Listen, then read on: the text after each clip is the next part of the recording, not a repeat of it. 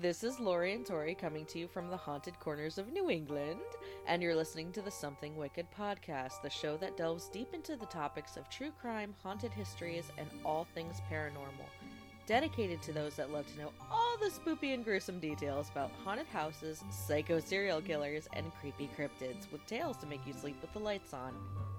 On today's episode, we are finally covering our bullshit bridges. Bullshit bridges. We have been planning this one out for a while. It's it's almost been a fucking year. I think it's And- actually been over a year. Yeah, yeah, but we're finally getting to it now. We found a list of three infamously haunted bridges that most of you know about, or at the very least have heard of. There's at least one of them out of these you had to have heard of at some Mhm. point. We got the Bunny Man Bridge, the Goat Man Bridge, and the Donkey Lady Bridge. Yeah, Donkey Lady Bridge. and we call them bullshit because they are a combination of urban legends and a heaping dose of no fucking thank you for visiting them. Nope, nope, nope, because nope, nope. they sound super scary. So, we are going to cover a bit of their history, fleshing out truth from fiction, what you can experience if you decide to visit, and even some tourist spots in relation to the bridges. So, sit back, pop some corn, and let's get it.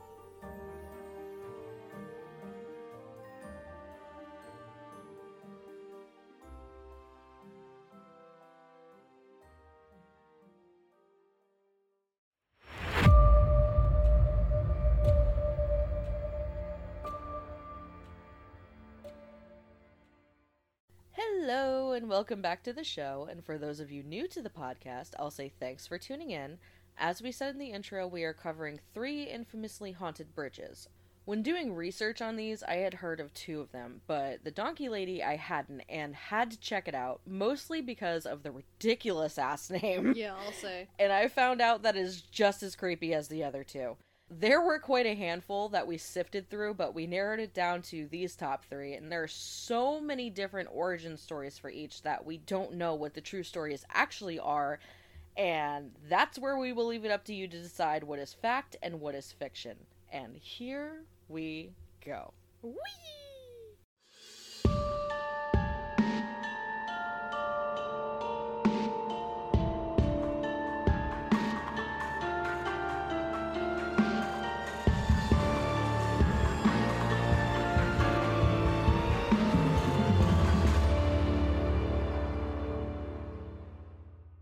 Deep in the woods of Virginia sits a lone train overpass. Late at night, you see the tunnel looming ahead. You feel a cold bite of an October breeze and walk slowly in silence. But then you hear the snapping of a twig. Your heart skips a beat and you remember that you're in the woods, so it was probably just an animal, right?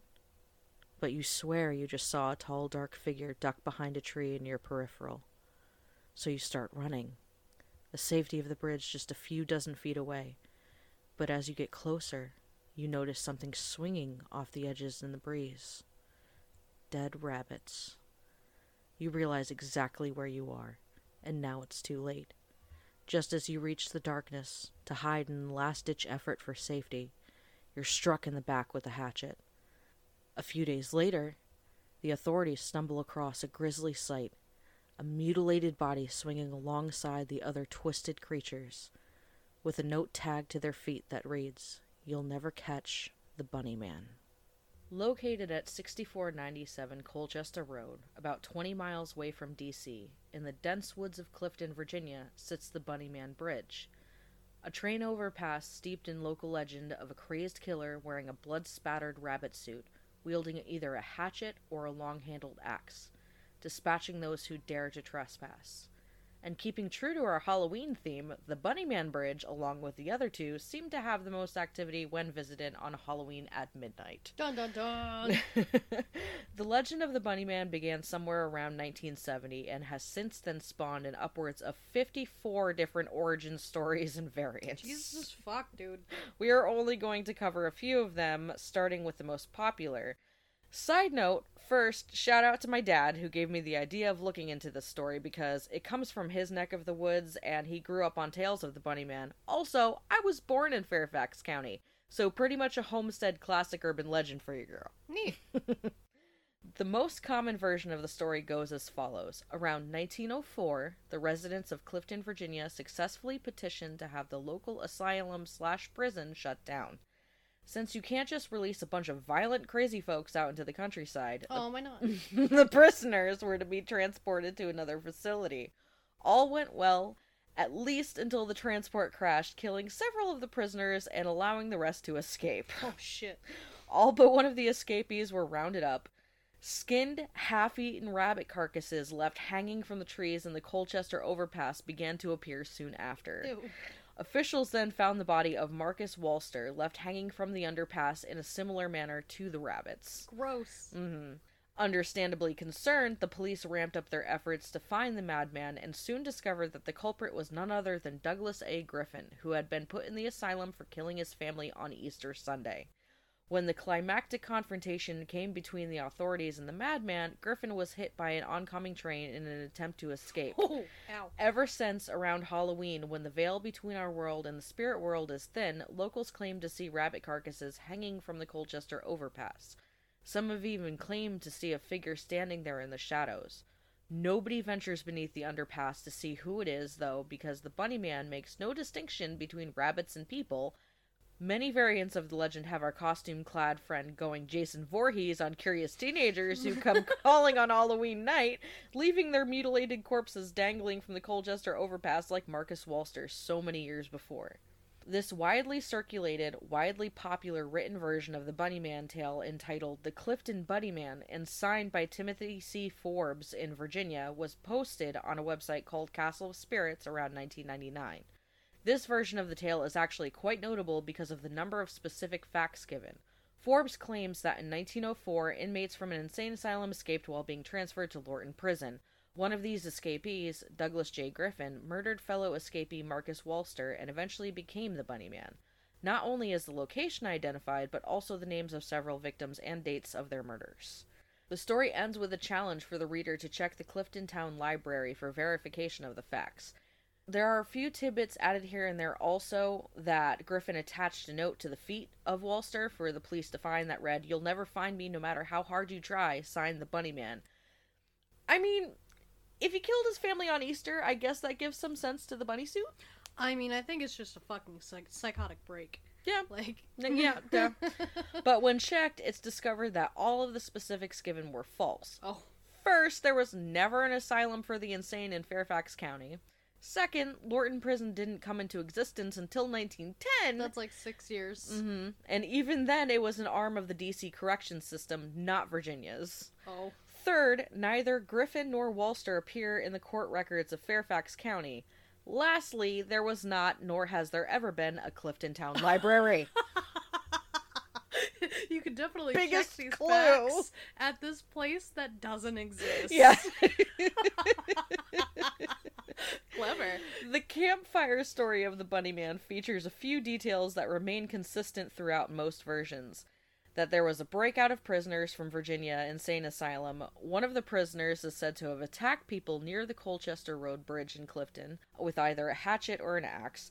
The attacks are said to have happened at the stroke of midnight on Halloween at the Colchester Road Bridge, which is known as the Bunnyman Bridge on Google Maps, BT dubs. What is it really? It really is. oh, that's fucking hilarious. And the bunny element is commonly related to the suspect wearing a bunny costume, either a fake bunny suit or actual rabbit pelts, depending on the storyteller. Oh, that's gruesome.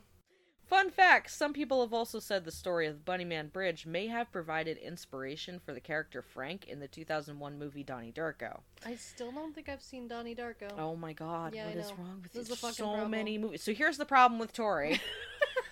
She lived under a rock For a very long time. so I've been having to slowly introduce her to horror movies. Yeah, well, I was also a wimp of a fucking child, so that didn't help. Mm. Well, now you're an adult. yeah. You're all grown up, so you get to watch all the horror movies with me now. Yeah, they also don't affect me as much now. Anyway, this movie, Donnie Darko, was directed by Richard Kelly, who grew up in Virginia, so it's possible he may have heard the story. It has also appeared on Amazon's TV show Lore. the TV show Scariest Places on Earth in their Urban Legends episode in 2001 and was made into a movie back in 2011 and has since then spawned two sequels. Oh, there's a Bunny Man movie? Yeah, I I never even heard of it before I was I mean, researching this. Yeah. Bunny Man movies? Yeah, I didn't know it was a thing. I guess we both have to watch those ones. Yeah, I I, they I I don't know. For some reason, like when I looked at the thumbnail of the movie, it looked like a really bad B-rate. Yeah, so I think I had save seen it it for bad movie night. yes. Yeah, we can do that. One version of the urban legend shares that a mental patient escaped from a local asylum and found refuge in the woods around the bridge, distraught by the murders of his wife and daughter, that he may or may not have committed himself, depending on which version of the story you hear. He remained in hiding and lived on wild rabbits to stay alive, leaving their half eaten remains by the bridge. One year on Halloween, two little boys and a little girl were hanging out near the bridge at midnight. They were confronted by the bunny man, cut open, mutilated, and murdered in a blind rage by him. I think that the cut open and mutilated part would have murdered them in the beginning. Oh, yeah, just just a little bit. Yeah. well, they already did. Yep. He then hung their bodies on the bridge next to the dead rabbits with notes attached to their feet that read, You'll never catch the bunny man. Another version states that the lunatics that escaped from the bus crash scattered, and all but one was recovered. The escapee eluded police for days while they kept finding rabbit carcasses strewn in the area near the bridge and hanging from trees. They eventually caught up to him, found him covered in blood and wearing rabbit pelts. He tried to flee, but before they could catch him, the suspect was hit by an oncoming train over the Colchester Road. His spirit is said to haunt the location to this day, mostly appearing on Halloween at midnight. So that one goes in with the original, Yeah. like most popular, but it's like there's a different thing where it's like he's just, he didn't go there for killing them. It's somebody murdered his family. He went fucking nuts, and then you know, so it's just killing people. slightly slight deviation. It's really funny though. Every time it gets to the part where he gets hit by the train, I just have this cartoon that pops in my head. It's like, "You'll never catch me. I'm the bunny man," and then he just steps back into the train tracks. Gone. Oh my god! Giant Fucking explosion of blood. Oh, I can see that. It's gross. what a gruesome cartoon my head creates. One tale suggests that if you walk all the way down the tunnel around midnight, the bunny man will snatch you before you get a word out and hang you from the entrance of the bridge. Then you'll swing back and forth like a Halloween decoration left over after the spooky night itself. Another story told in 2001 has a guide and six local students, no mention if they were in high school or college, had found parts of mutilated rabbits strewn around, heard noises, and they thought they saw figures moving in the woods. Frightened, they left the area. There are many stories told by young people about the Bunny Man. The internet is a giant breeding ground for the Bunny Man legend, where once it was spread by word of mouth, Except now the world learns of the scary being, where before it was just the locals of Northern Virginia and Lower Maryland. Yeah, I mean that shit spreads like wildfire. Mm-hmm. In Reston, Virginia, there used to be a dirt road leading off of Sunset Hills Road just before it intersected with Reston Avenue. The kids in town knew that it led to the Bunny Man's house. Supposedly, one Halloween night, he dressed up in a bunny costume, shot his wife and kids, then opened the door to trick or treaters all night with the corpses of his family still in the house. Jesus Christ. Wow. I mean, it's not a bad idea if you're a psychopath on Halloween. It's just like, I know, it's just decorations, it's fine. It's just very, very realistic Yeah. decorations. Don't mind the smell. It's all part of the show. Another tale has a guy in a bunny costume standing in the middle of the road at the bottom of a hill in Clifton. As cars come down the hill, he would throw an axe at the vehicle, and somehow he always killed the person or persons inside. he must have fucking like super aim. But if you're still with me on this, there is just a little more of the Bunny Man lore. Some believe that the Bunny Man has died, but just because his physical body is gone doesn't mean he's done terrorizing the residents of Virginia. One witness talks about his own personal experiences with the Bunny Man Bridge. He has been out there about a dozen times since it's about 15 minutes from his house. Most of the time, he and his friends hang around the bridge, waiting to see if anything would happen. Nothing does, but they feel as if someone or something is watching them. Even though the bridge is located about 25 miles from Washington, D.C., it is still in the middle of nowhere. Only a few houses nestle within the woods that surround the bridge and railroad tracks. If you drive through the tunnel, only go one car at a time, as it is small. The last time he and his buddies went out there, they heard voices that came from the woods, whispers that sounded as if they originated 20 feet from where the young man stood. Frightened, they bolted. But even though all of this may sound like a load of bullshit, urban legends have to come from somewhere, right? Definitely. First, although the tale is told in jurisdictions all around the DC area, the bulk of them take place in Fairfax County, Virginia.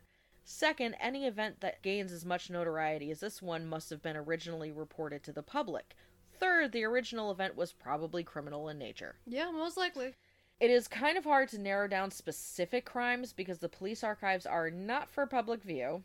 So, unless you have a specific name to search in the Court of Records, you're screwed.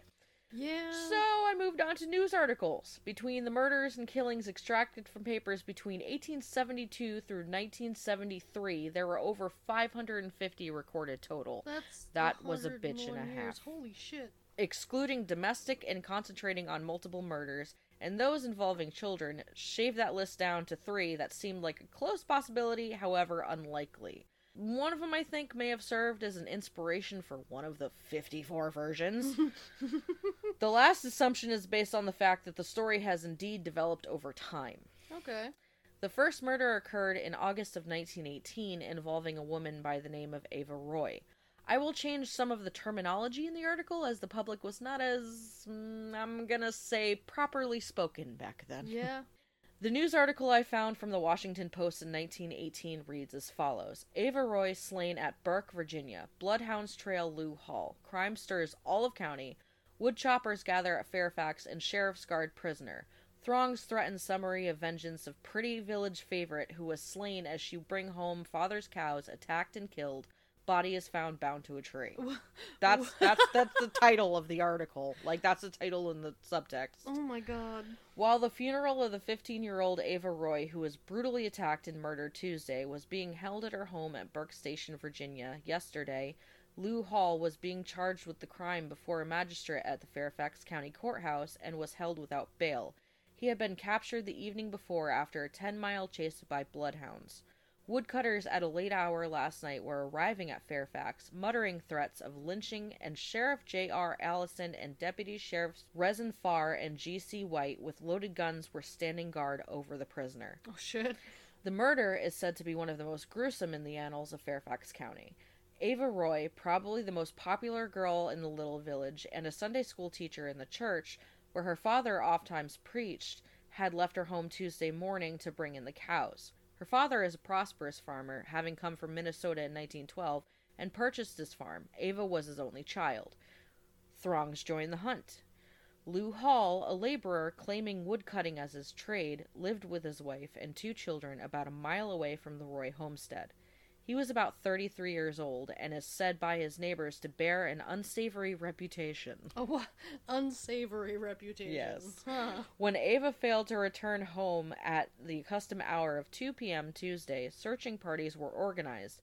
Work in all the lumber camps, which is the chief industry of Burke Station, ceased, and all joined the hunt for the village favorite. That was quick. That was really quick. Like, oh, Find not- the pretty one! She's not home at two. There must be something Oh wrong. my god. Find her now. The body of the girl was found 24 hours later, bruised and blood covered, tied to a tree about half a mile from Hall's home. Hmm. Why? Why would it be that close? Uh, Like, no, no, we're getting to it. are we? The body had been dragged through the open fields into the woods about 200 yards away, and blood marked the trail, trailed by the hounds. Sheriff Allison called out bloodhounds, which took up the scent and headed for Camp Humphreys about 10 miles away. At a contic at the outskirts of the camp, amid a crowd of laborers, stood Hall, and the hounds pounced upon him. Hall was immediately arrested and taken to the Fairfax County Jail. At yesterday's hearing before Magistrate Charles Patton Henry, who held Hall for the action by the grand jury, which is to meet in September, the prisoner told a story which is said to have failed to bear up under cross examination. According to Hall, he was home when the alleged assault upon the girl, which preceded the murder, is said to have taken place. According to Peter Roy, the father, however, he immediately ran over to Hall's house when he found out the girl had disappeared. Why? Wow. That's This I mean starting to I mean, if it's a neighbor, it's, it's it could be one of two things. It could be either that like he considered him a friend and he went over like, "Holy shit, my daughter's missing, help me," or it could be that I know that motherfucker did it. Yeah. So anyway, he went to Hall's house when his daughter disappeared, but no one was there. According to the story told by Mrs. Hall, her husband had ordered her early in the morning to take the children to her father, who lives about three miles away. She considered this unusual, as for years he had forbidden her to communicate with her father. His explanation was that he has secured a position as a woodcutter at Camp Humphreys and that he was going to leave that afternoon. But that still doesn't No. That still doesn't explain why after years of him going, "No, you're not allowed to talk to your dad." And all of a sudden, take the kids to your father. Yeah. So, the testimony at the hearing. Ava Roy's father testified that Hall knew that Ava was in the habit of bringing the cows home and that he had often seen her at the accustomed place at the spring where her father's ten cows were always pastured. It was further testified by several witnesses that Hall passed the spot where the blood was first found some time past noon. The pasture is an unfrequented spot, and it is said that whoever committed the crime was in no danger of being observed. The ground showed signs of a struggle. Following the attack, the girl was dragged into the woods, choked, and beaten. The body was then tied to the tree with pieces of her clothes, which had been torn off her body during the struggle. When found, she had partly slipped through her bonds.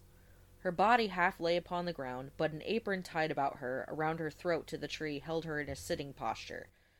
The case continued in another article as follows Hall alibi grows in Ava Roy case. Each day sees a falling apart of the chain of circumstantial evidence the Commonwealth has been trying to draw about Lou Hall, accused of the murder of, in this article states, as a 14 year old, but 15 year old Ava Roy, near Burke Station, Fairfax County. The girl was assaulted and strangled to death on Tuesday of last week. Hall, who had up to that time made his home near the scene of the crime, was missing when the body was found just a week ago today. Bloodhounds made a trail to his home and he was arrested at Acontic. The Commonwealth held that Hall did not have a job in view when he hurriedly left his home Tuesday afternoon just after the killing, although he had told Walter Wood earlier in the day, I don't guess I'll see you again for some time. I've got a job driving a team for Joe Magner down at Acontic. It has been contended that Magner had not employed Hall, but he did not get work at Contic until subsequent to the killing. Magner himself today broke down the claim of the Commonwealth by stating positively that he hired Hall on Sunday prior to the killing on Tuesday. Magner has 14 teams doing government work between Acontic and Camp Humphreys. Hall was engaged as a driver for one of them. It was learned today that witnesses other than Fred Davis, a grocer at Barker's Crossing, will testify that they saw Hall in Davis's store at 12:30 o'clock on Tuesday. They reported that his 4-year-old son was with him, that Hall purchased the lad some cake and later left carrying the boy with him. This corroborates Hall's statement that he took his wife and younger child to the home of James Edward Taylor, his wife's father, and carried his older child with him. He was with his son until late in the afternoon when he reached Acontic, he claims. We also account for what Hall did from the time he left Barker's Crossing with his four year old son until he reached Acontic. Attorney Walter Oliver, his counsel, said today, That's an important phase of the case, but we do not care to divulge this information. It will put an entirely new coloring on the case when it is known. Sheriff J.R. Allison of Fairfax County, Morgan Bradford, head of the Bradford's Detective Service in Washington, and a corps of assistants today began a thorough quiz of every man and boy, both white and black, in the community. To start Dragnet, every man and boy residing within a radius of five miles of the scene of the crime will be examined. They will be asked to give a detailed account of their movements on the day of the killing. They will be forced to produce corroborative evidence if their own statements are conflicting. If the crime was committed by a black person, the officials hold the belief that the black person was acquainted with the fact that Ava Roy was accustomed to frequent the locality where the killing took place. They say that in the case of a black person, such a crime is also premeditated and not committed on impulse of the moment. What the fuck? Yeah, this is fucked up. In such cases, black people are seldom ever known to flee. They always believe they will get away with it without paying the penalty. There are only a few black people residing in the vicinity of the crime. In fact, that section of Fairfax County is sparsely settled. What the fuck? Yep. Jesus Christ. Yep. That's why I said I was changing some word. Yeah, no, I get that. I hate that whole paragraph. It infuriates me. Yep. But it's from 1918, so Yep. sorry. In spite of the statements by members of Ava Roy's family to the effect that the girl's fingernails were very short, Sheriff Allison and Detective Bradford still hold to the opinion that there was sufficient of the nail there to have scratched some of the skin from her assailant's face, hands, or neck. Ugh. May exhume the body.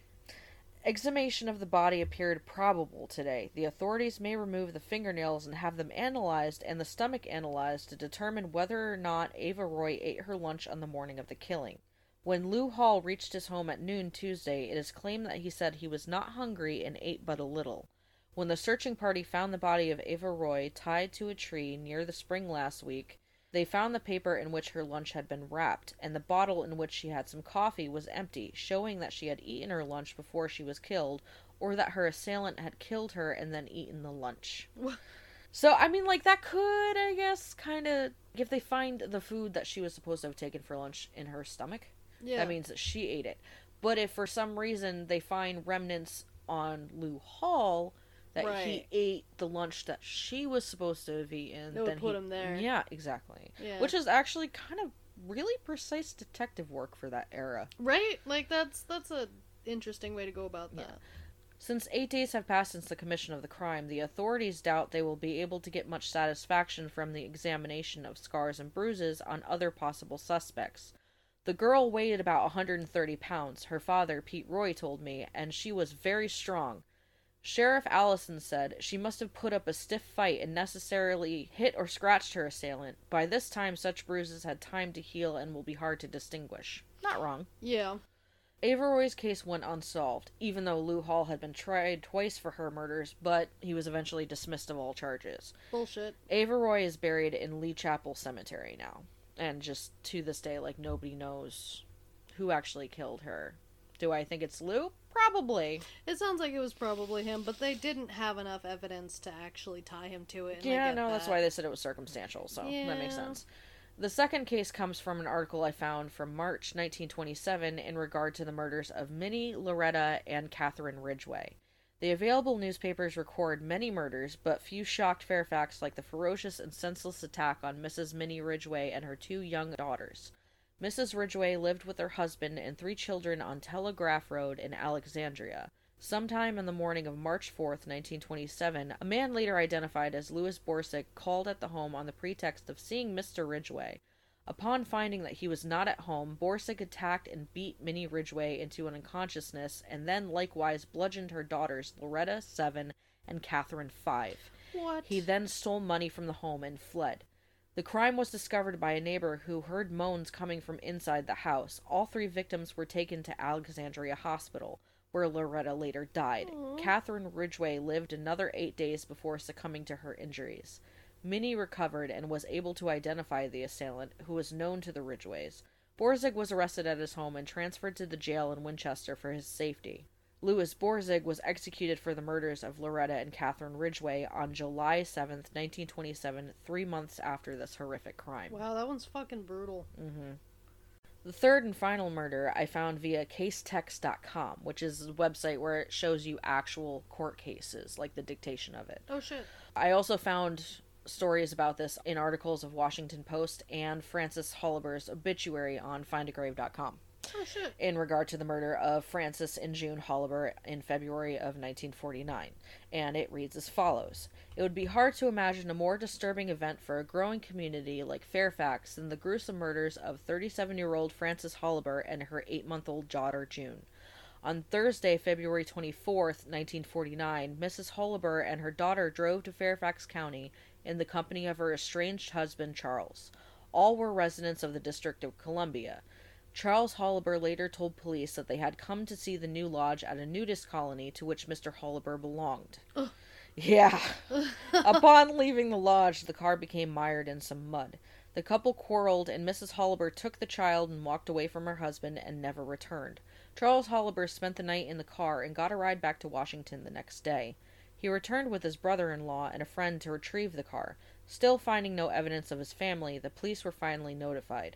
An intensive search of the area was organized involving Fairfax County Police, Washington detectives, and Boy Scouts. About 5 p.m., just as the searchers were about to give up for the night, one of the detectives noted that the ground on which they were standing was very soft. Both mother and daughter were found in a shallow grave next to the lodge and less than 200 yards from where Charles Holliber's car had been stuck. Oh. Francis Holliber had been beaten and then shot once in the head and once in the heart. The baby girl had been buried alive.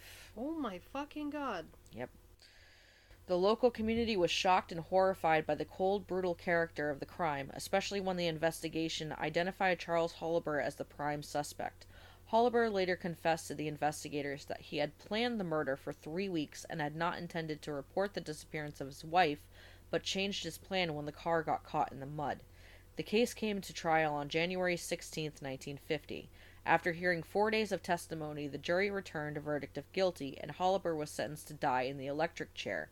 Holliber's attorney, T. Brooke Howard, filed an appeal alleging that the jury failed to give proper consideration to the plea of insanity and that the court made errors in its instruction to the jury.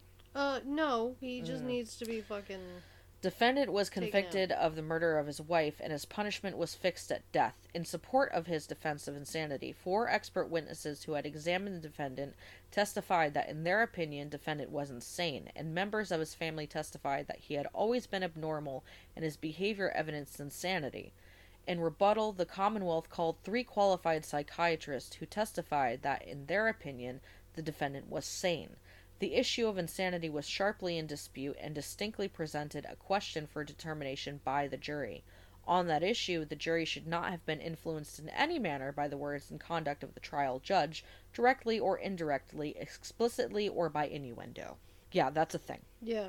If you are a judge and you have a bias, you're not allowed to express that in court. Right. And the jury is not allowed to agree with that bias publicly. Right. I'm going to say privately, you can do it all you want, but to the court itself, you can't let that determine yeah. a case. On February 25th, 1949, the wife of the defendant was reported as missing to the Missing Persons Bureau of the Metropolitan Police Department in Washington, D.C. On the next day, Holliber, at the request of the police, came to a police station in Washington. While there, he received a telephone call from an attorney. After his telephone conversation, he refused to answer any questions about his wife until his attorney arrived. The attorney, upon his arrival, first refused to allow the defendant to answer any questions about his wife. However, after a short conference, the attorney informed the police that Holliber would cooperate with them in every respect. Holliber then told the police that he borrowed his sister's car on February 25, 1949, and at 3 o'clock in the afternoon of that day took his wife for a drive. He told her that he desired to show her a place in Virginia where he had been visiting. He and his wife, with their eight month old baby, drove to Green Forest, an abandoned nudist colony in Fairfax County, Virginia. He said that upon their arrival they had a dispute and she ran away from him, taking the baby, and he had not seen or heard of either of them since. At the request of the police, Holliber and several police officers drove to Green Forest, and Holliber then showed them the spot where he said he had last seen his wife. He stated that his car had gotten stuck in the mud, that he and his wife got into an argument about their domestic relations, and that she jumped out of the car and ran up the road with their baby in her arms. He followed her about a hundred feet and then returned to the automobile. The automobile was mired so deep in the mud he could not move it, so he spent the night in the car and returned to Washington the following day. Didn't even bother to go look for her. Even if that's the Yeah. case, he's still a dick. Yeah. On Sunday, February 27, 1949, members of the Washington Police Force, accompanied by two officers of the Fairfax County Police Department and a group of Boy Scouts, went to Green Forest. They searched the grounds in an area around the abandoned nudist colony. Late in the afternoon, they discovered the bodies of the defendant's wife and infant child buried in a shallow grave about 27 feet from a building located on the premises. Mrs. Holliber's underpants were found dropped around her ankles, and her ring and jewelry had been removed from her body. She had been shot in the head and through the heart, and the child apparently had been buried alive and died of suffocation. That's so fucking awful. About one o'clock in the morning on February 28th, 1949, police officers from Fairfax County interviewed Holliber at a police station in Washington where he was being detained for further questioning.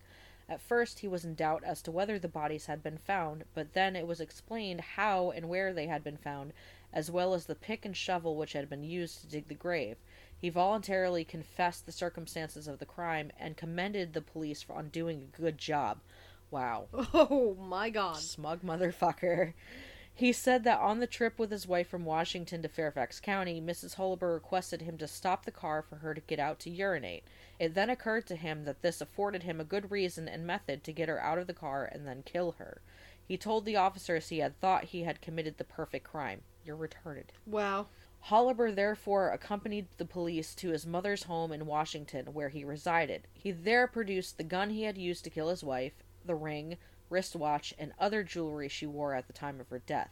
The group then returned to police headquarters in Washington and he made a voluntary statement which was put in writing. The statement was read to him, received his approval, and was signed by him. Omitting such portion as related to the death of the child, the confession reads as follows. On Wednesday night, February 23, 1949, about 9:30 p.m., I was visiting at my wife's home at 931 New York Avenue, Northwest, Washington, D.C., at which time I decided to do away with my wife. The reason that I decided to do away with her was that she failed to live up to her part of the agreement about our marriage. Wow, Oh that's God. an extreme. How about just divorce her? Right? The following day, Thursday, February 24th, 1949, at about noon, I asked my sister if I could borrow her car to take my wife and child for a ride. After my sister agreed to let me have her car, I then took a shovel and mattock from the basement and put them in the trunk of the car. I also put my pistol in the pocket of my leather jacket. I then picked up my wife and child up at her house at about 1:45 p.m. and drove out into Virginia. I drove my wife and child out to Green Forest as I knew that area and that was the place I decided to dispose of them at. We arrived at this place about 2:45 p.m. About 6 or 7 minutes after we arrived at Green Forest, my wife got out of the car to urinate and had her back toward me and I shot her in the back of the head. After I shot, she fell over to her right side and the only thing she said was Charlie and she kept on breathing and after about 2 minutes I shot her again in the region of her heart. After I shot her in the region of her heart, blood came from her mouth and nose, and she apparently died in about two minutes. I then began digging a trench to bury my wife in, which had taken me about an hour. I then dragged my wife's body over to the trench and placed her in it. After I finished covering my wife in the trench, it was about 5:45 p.m. and I started back to Washington. On the way out of the driveway, I became stuck and I attempted to dig the car free with the shovel and mattock but was unsuccessful. I stayed in the car that night, and the following morning I hid the shovel and mattock in the bushes opposite the driveway and hitchhiked to Falls Church, Virginia, and there I caught a bus and returned to my home. My brother in law and I returned that same day and got the car. Further evidence with respect to the death of the child obtained from conversations with Holliber was substantially as follows. Holliber said that after he killed his wife, it took him about two hours to dig a shallow grave because the ground was hard. During that period, his baby, in the back seat of his car, was crying part of the time and asleep the other part. That after placing his wife in the grave, he put the baby on the mother's breast, took his pistol, tried to fire at the baby, but the gun did not discharge, and he then buried the baby and the mother, covering them with about six inches of dirt. When he heard the baby crying, he pressed down the earth on the grave. When asked why he didn't strike the baby with the shovel and kill it, he replied, Oh no, I wouldn't do that. No, because what you've done isn't already atrocious. Yeah, Fucking no. fucking piece of shit.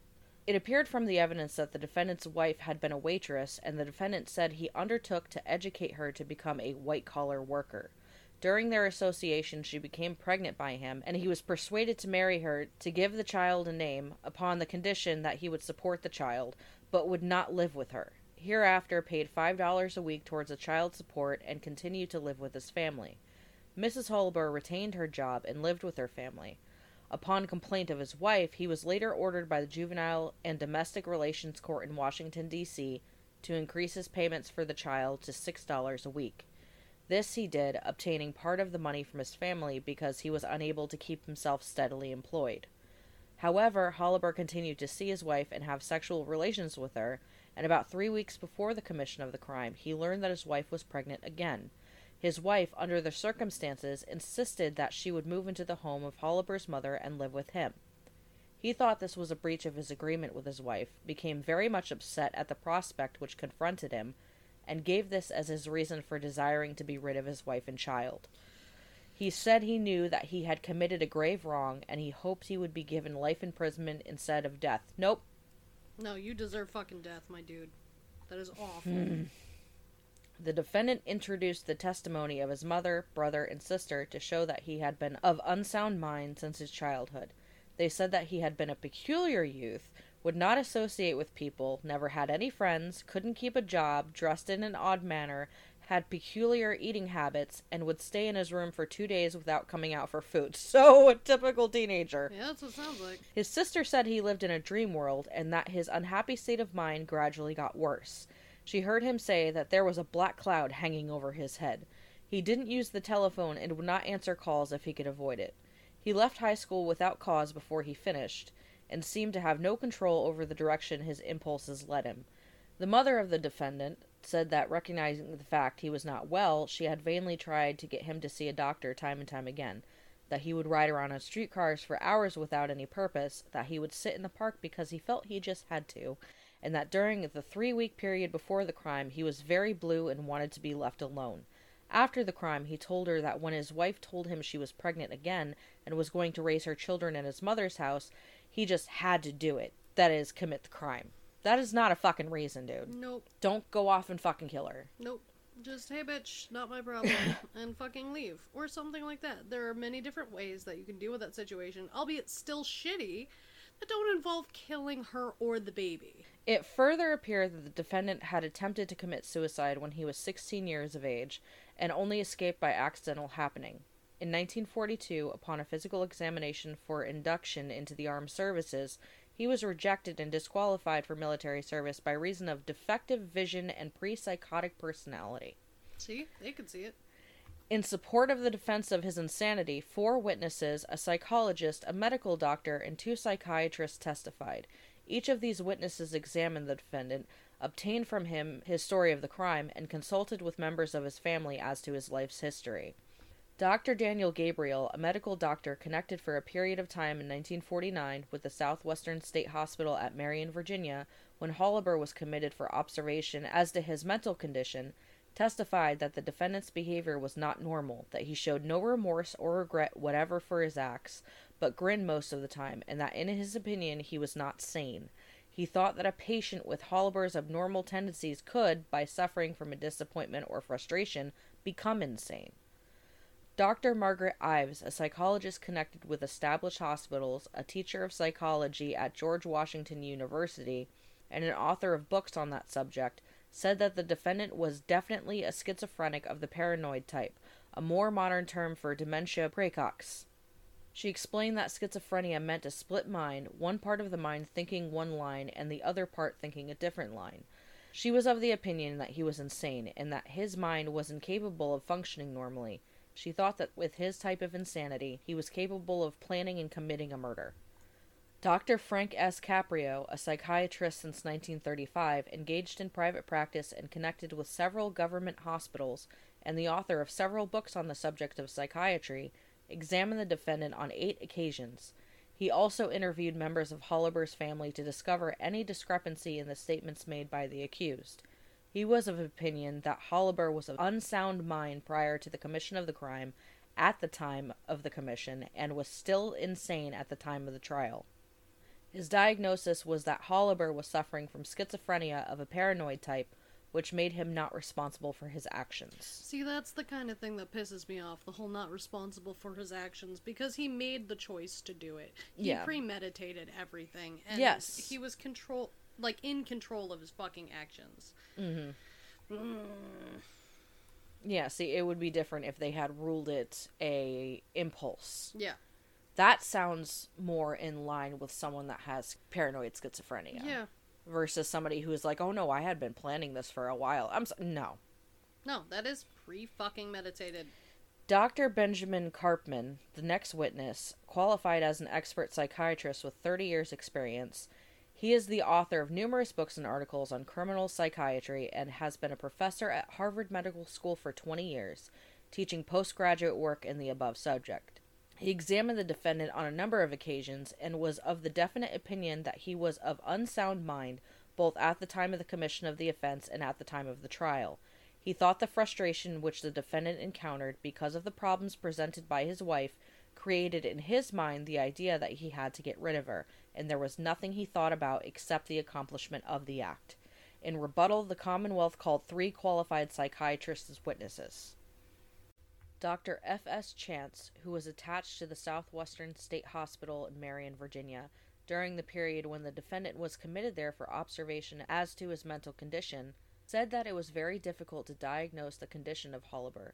He thought he had schizoid personality, which was very close to the line which separates the sane from the insane, that he showed no emotional regret in connection with the crime, and acted as a mechanical man. He admitted that there was a possibility the crime could have been brought on by an impulse over which the defendant had no control. He was of the opinion, however, that the defendant met the qualifications of sanity during the time he knew him and was sane at the time of the trial. Dr. Joseph R. Blaylock, superintendent of the Southwestern State Hospital, examined the defendant upon his arrival and on at least two other occasions. He classified the defendant as an egocentric with psychopathic personality, that is, with maladjusted personality. He was of opinion that Holliber was sane at the time of the commission of the offense and sane when he saw him shortly prior to the trial. Dr. Granville L. Jones, superintendent of the Eastern State Hospital in Williamsburg, Virginia, testified that he examined the defendant on December 9, 1949, about one month before the trial and ten months after the crime. He had read the record of Southwestern State Hospital relative to him. As a result of his personal conferences, the above mentioned record, and the circumstances surrounding the crime, he came to the conclusion that the defendant was sane and competent, although psychopathic. He admitted that there was evidence that defendant had broken with reality, which might have placed him over the line into a state of insanity.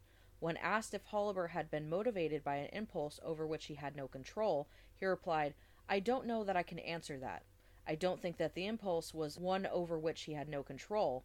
I think it was an impulse that he chose not to control.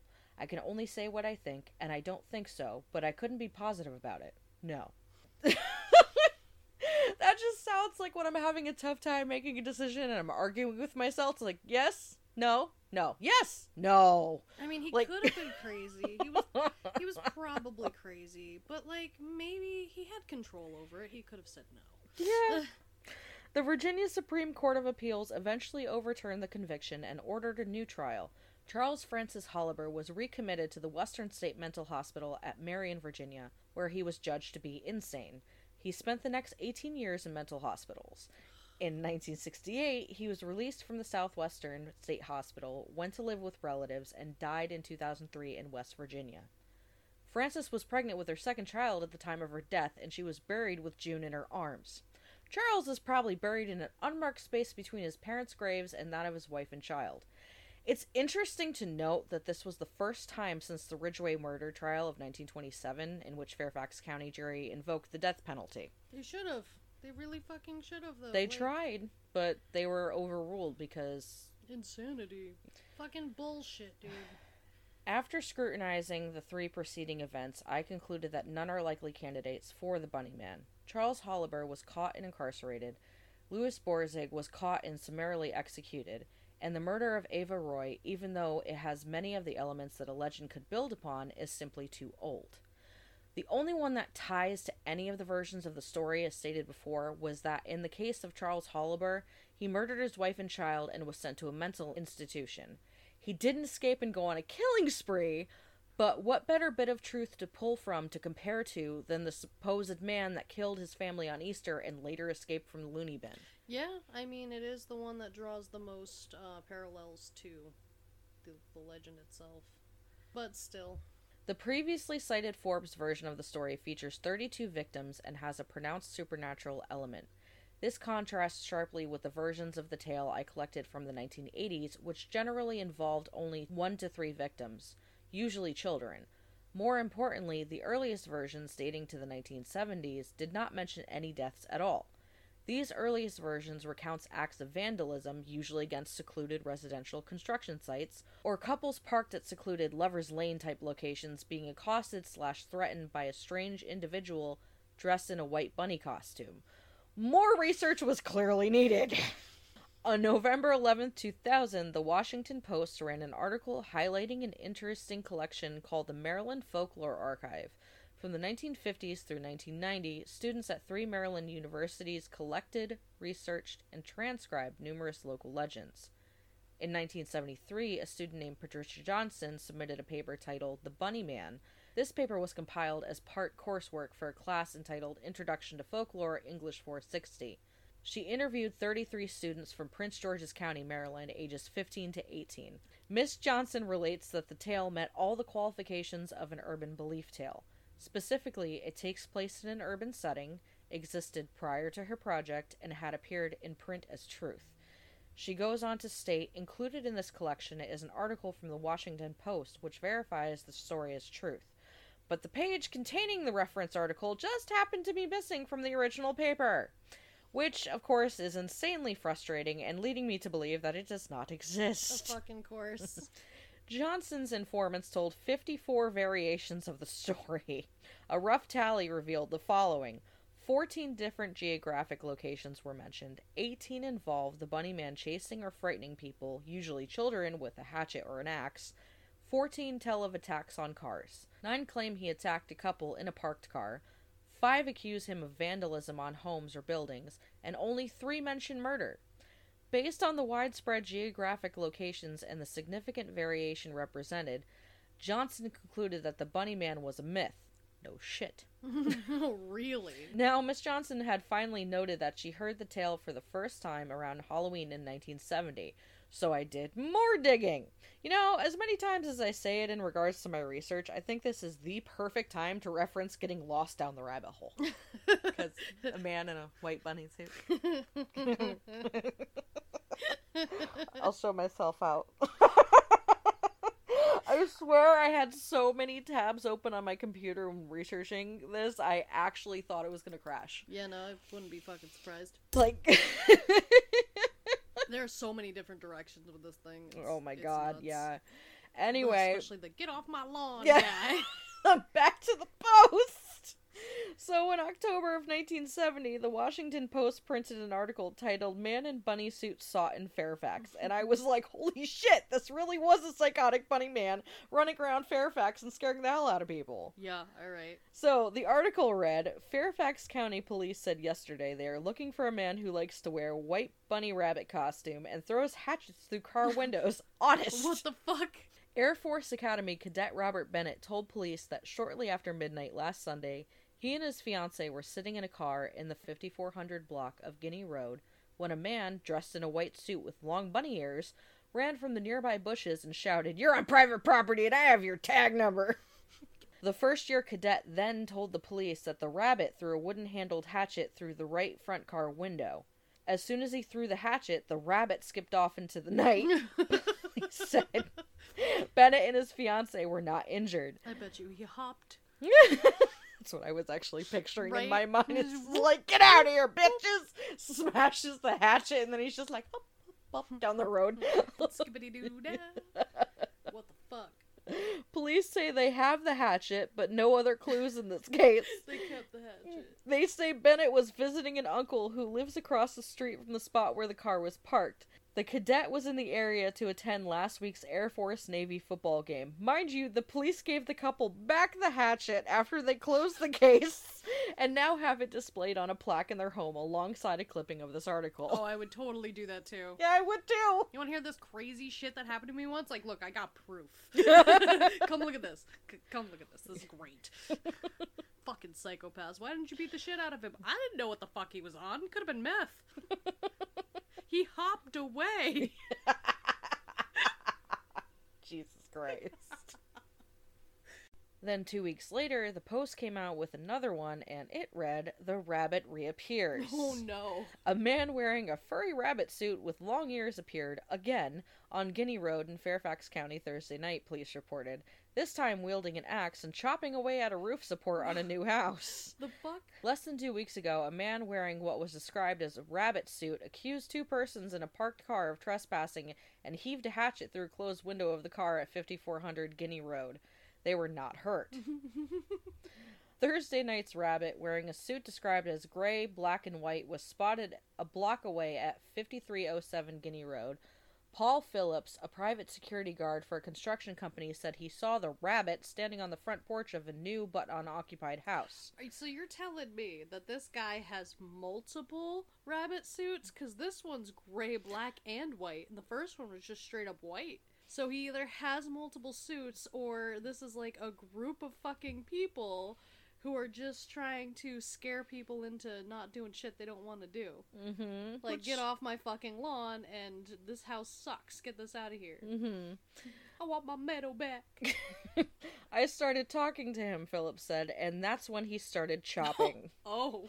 All you people trespass around here, Philip said the rabbit told him as he whacked eight gashes in the pole. Well, it's definitely the same person. if you don't get out of here, I'm going to bust you on the head. Phillips said he walked back to his car to get his handgun, but the rabbit, carrying a long handled axe, ran off into the woods. the security guard said the man was about 5 to 8 feet, 160 pounds, and appeared to be in his early 20s. Well, what is I'm- it? Because that's a hell of a difference That is a between big 5 and 8 feet. Five and eight feet. I'm five three, so I know how short my ass is, alright? You're just like it, it was an adult. Yeah. what the fuck? it. It was probably an I mean, adult. I don't know. I've known a kid that was 13 that was six foot three. Oh, so, God. Appeared to be in his early twenties. Could have been a teenager. Yeah. As stated earlier, 14 of Miss Johnson's tales mention a couple in a parked car being attacked, but nine of these specifically mention a hatchet being thrown into the car. Of the five mentioning vandalism, two describe columns being chopped. The story told by 17 year old G. Taylor was particularly revealing. She related, I think it was last year or maybe before that. I came home from school. I was listening to the news. I had just gotten in and I heard there was a man and a woman sitting in a car. It could have been teenagers, but they were just parked and all. And all of a sudden, they looked up and there was this bunny. You know, this giant bunny just ran out of the woods, you know, from behind the trees and all. Jesus, woman. and he this ran in front of the car. Like? Christ, I could put on my Valley Girl no, voice. don't do it, please. Don't. I'll die right here on the podcast. I'll And he like ran die. in Oh, front of the oh, car. and he had a hatchet and he threw it through the car and just turned around and went back away.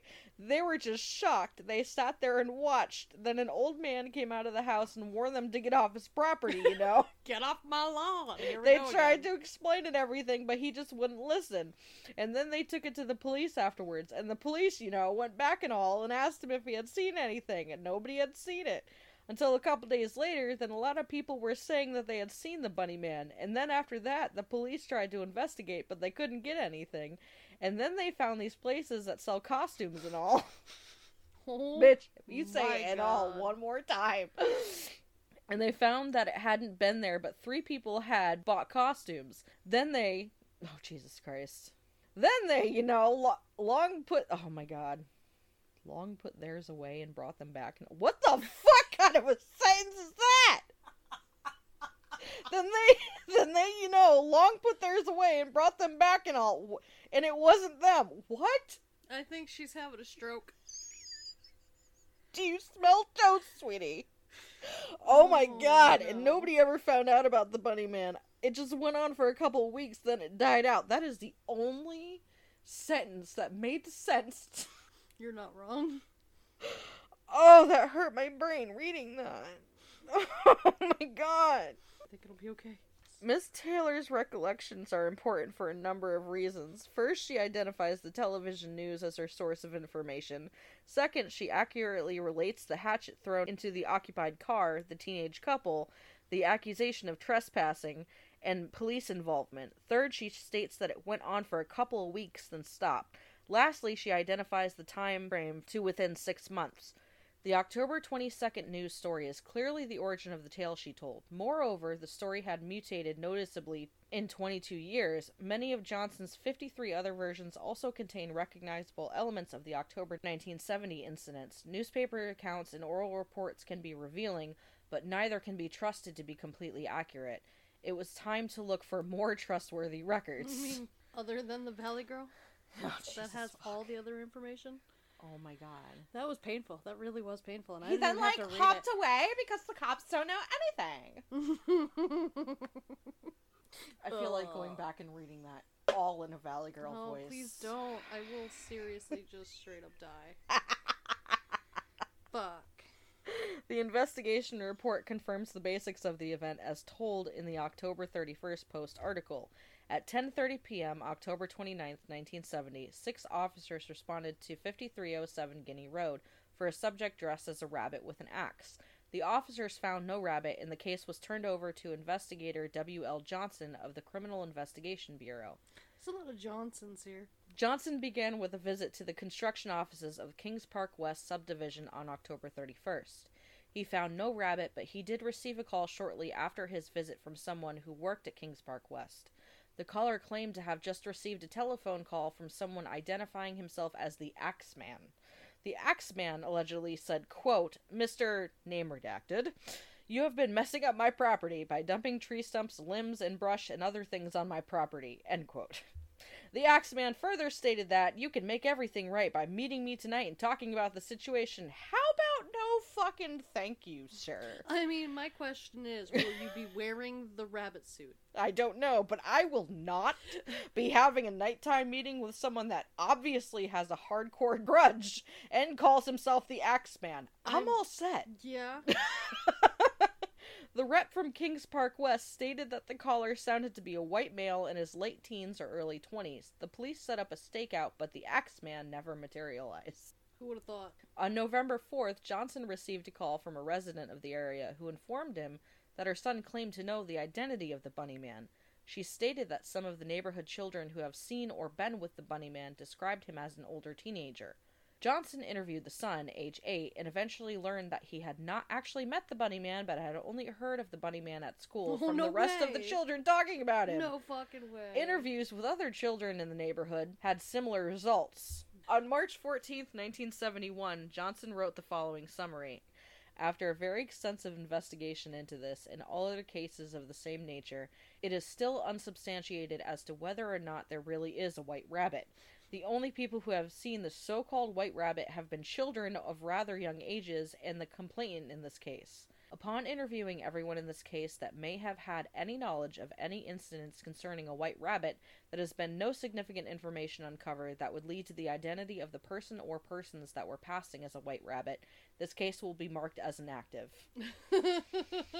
Can't find the fucking meth head. Guess we gotta close the case. This sounds like they're trying to investigate the claims of Alice. Yeah, right. I'm sorry, just like everything is like if there's anybody that knows of this mysterious white rabbit.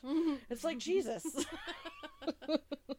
also, he had a different color costume in one of them. He wasn't just the white rabbit. well, there's also stories of him being in fucking rabbit pelts. I mean, like these are from the news articles, but That's true.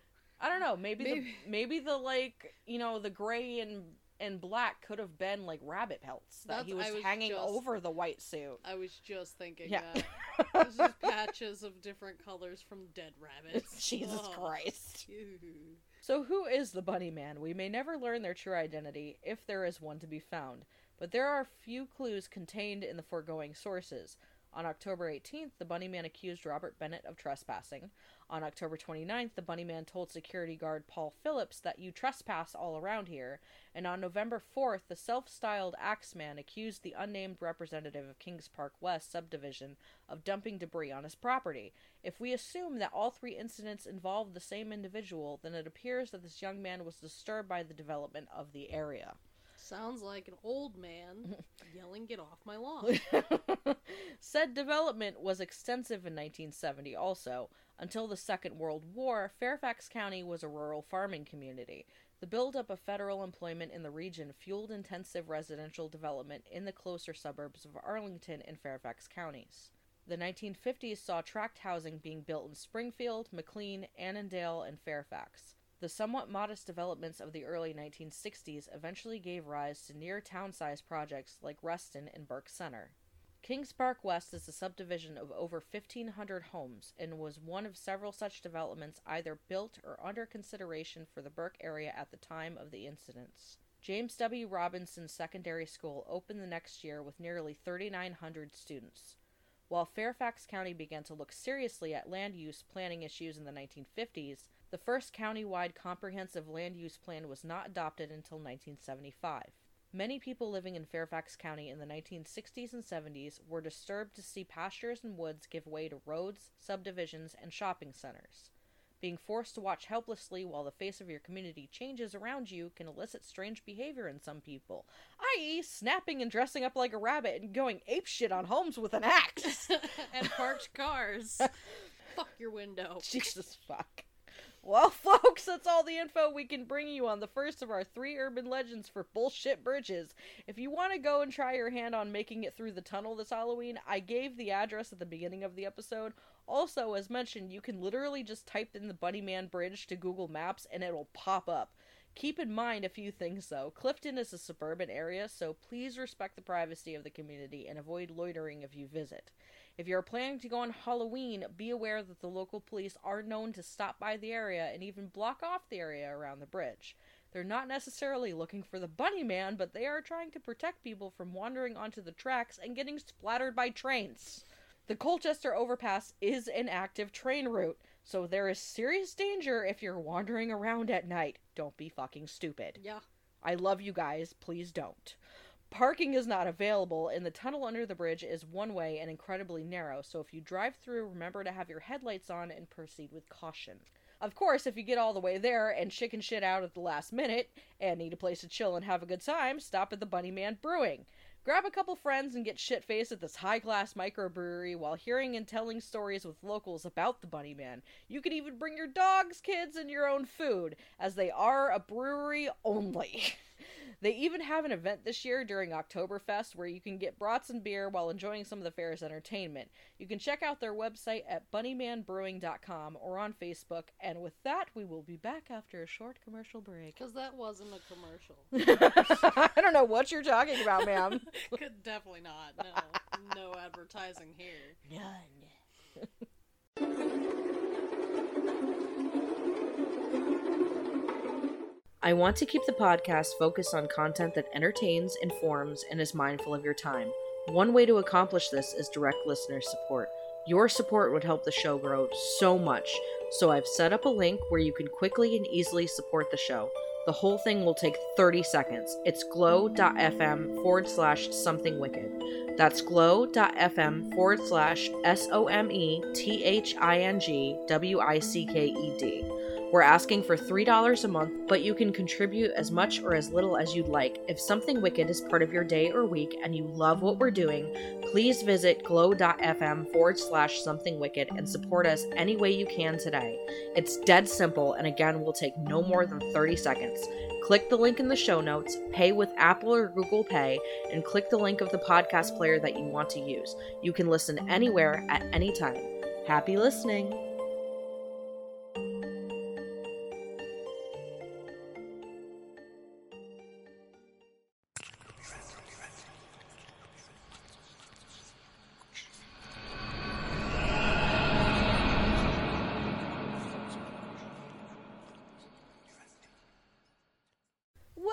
Back, my lovelies. For our next bridge, we are traversing just over 1,300 miles south to Denton, Texas. We are talking about, of course, the Goatman Bridge. Goatman Bridge. The real name of this location is the Old Alton Bridge, but due to its infamy and horrifying legend, it has thus been renamed. Located in Lantana, Texas, this historic iron truss bridge connects the cities of Denton and Copper Canyon. Built in 1884 by the King Iron Bridge Manufacturing Company, it originally carried horses and later automobiles over Hickory Creek at a location that was once a popular ford for crossing cattle. The bridge takes its name from the abandoned community of Alton, which between 1850 and 1856 was the seat of several ghost lore stories featuring a vengeful ghost. Neat. Alton's lively, strange history began in 1846 when government officials of the newly formed Denton County were looking for a county seat. The first pioneers of the county picked a remote location along Pecan Creek and named it Pinckneyville after Texas's first governor, James Pinckney Henderson. The What a Oh, name. sorry, I'm yeah. sorry. the town only held the title of the county seat for two years before water shortages, and they were forced to find a new site. In 1848, the government officials found another site on a high ridge between Pecan Creek and Hickory Creek, about a mile from the previous town and about a mile away from present day Corinth. They named the town Alton. Alton would become the new county seat of Denton County. Alton was occupied by only a single resident, W.C. Baines, who established a farmstead long before the town even existed. Well, shit. They like made a whole new town just for this motherfucker. Just around this guy. County business meetings ended up being held under a tree in Mr. Baines' backyard. but even this location was considered unfavorable, most likely due to the lack of drinkable water in the town. The water problem was eventually resolved in November of 1850 by the Texas state legislature by designating a brand new site on Hickory Creek, only five miles south of where Denton stands today. The new town site kept the name of Alton, and application was submitted for a post office to be opened in the town. As the application was pending, a hotel and two stores were opened. The town continued to attract attention, and in 1856 the town contained several homes, a blacksmith, another store, a school, a saloon, another hotel, two more doctors, and a lawyer. A church was also opened, the Hickory Creek Baptist Church, that still operates weekly to this day. Oh shit. In 1856, the citizens soured on Alton due to sickness caused by the bad water at this location. They signed a petition for another county seat, this time asking for better water sources and a more central location in the county. Later that year, Denton County held an election and accepted an offer from three businessmen. They claimed they would provide hundred acres of land for a new permanent county seat. They named the new site after the name of the county, and that new site became modern day Denton. The need for Alton became obsolete as Denton was now proclaimed as the official county seat, and many subsequently moved to Denton. Denton became a boom town, and the population skyrocketed to around a thousand in no time. Many businesses in Alton closed their doors, and in 1859 the post office closed forever, solidifying Alton's status as a ghost town. Oh shit, that happened quick. Just before the immediate death of the town, a cemetery was constructed in honor of the history of the little known disaster that was Alton. The cemetery played a huge role in establishing old ghost stories about the town. The cemetery in the heart of Alton, aptly named the Old Alton Cemetery, contains many graves, some of which date all the way back to 1852. The Old Alton Cemetery is often credited for having some of Denton Con- Denton Cunties. Shut the fuck up. Wow, I am on it today. I am a whole mood today.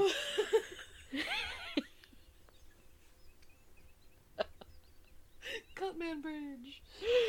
Because Oh. my brain keeps going countries, and I'm like, no, county. then we get Cunties. Fuck. oh man. The old Alton Cemetery is often credited for having some of Denton County's earliest settlers buried there.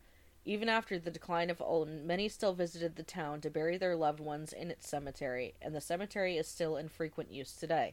Years after the decline of Alton, an iron through truss bridge was built in 1884 just south of the town site. It was built by the King Bridge Company based in Cleveland, Ohio. The bridge was named similarly to the town and the cemetery and was named the Old Alton Bridge. The bridge acquired many nicknames over the years, some including the Argyle Bridge and the Goatman's Bridge among the locals. The heavily traveled Old Alton Bridge remained in constant use until 2001 when vehicle traffic was moved to an adjacent concrete and steel bridge. Prior to the new bridge, it was necessary for motorists to signal with a car horn before crossing the single lane span. The new bridge straightened out a sharp curve on both sides of the creek and provided additional travel lanes. With vehicle traffic removed, the bridge became an important link connecting the Elm Fork and Pilot Knoll hiking and equestrian trails. Today it is a popular location for nature enthusiasts and photographers. Old Alton Bridge was included in the National Register of Historic Places on July 8th of 1988. The legend results in the area around Old Alton Bridge being popular among paranormal investigators such as the crews from Ghost Adventures and BuzzFeed Unsolved Supernatural. yeah, I remember that episode. Yep. Old Alton Bridge, which has been called Haunted Goatman's Bridge, attracts many brave and curious adventurers every year. Its supernatural atmosphere is too strong to resist, especially during the Halloween season. Because of this, many stories, paranormal or not, spread like wildfire. No one can be too sure if they're just rumors or if the legend lingers for real. One legend is from the year 1938. An African American entrepreneur named Oscar Washburn and his family owned a goat farm known for their meat, milk, and cheese.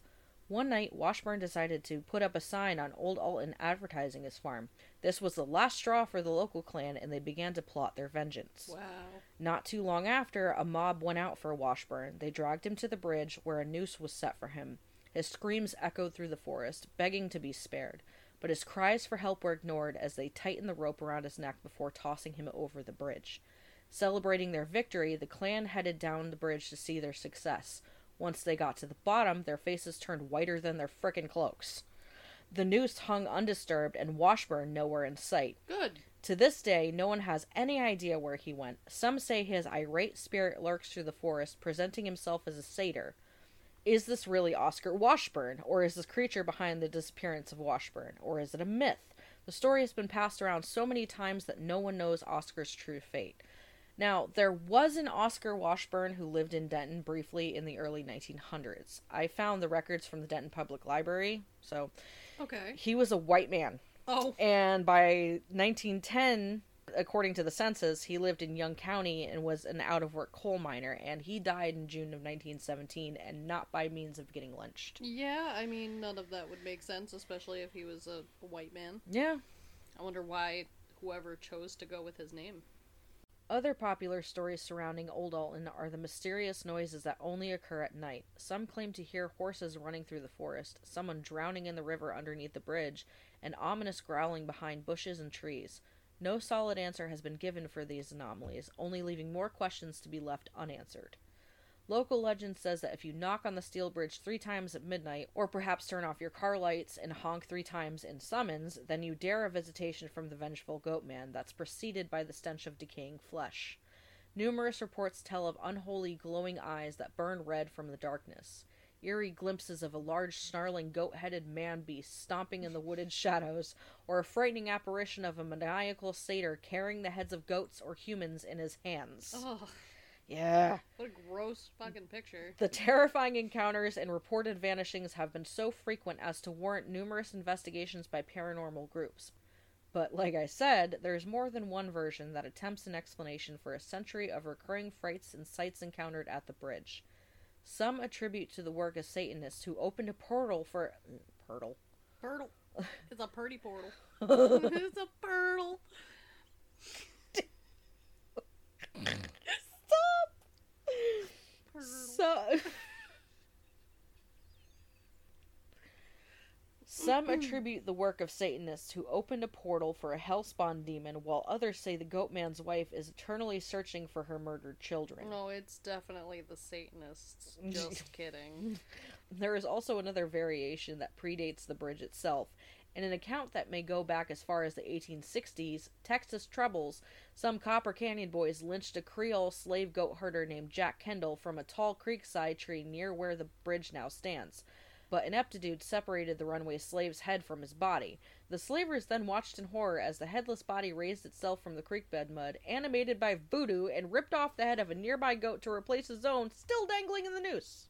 I'm sorry. There is so much bullshit in all all of that. I, yeah. First off, who did the voodoo? My brain.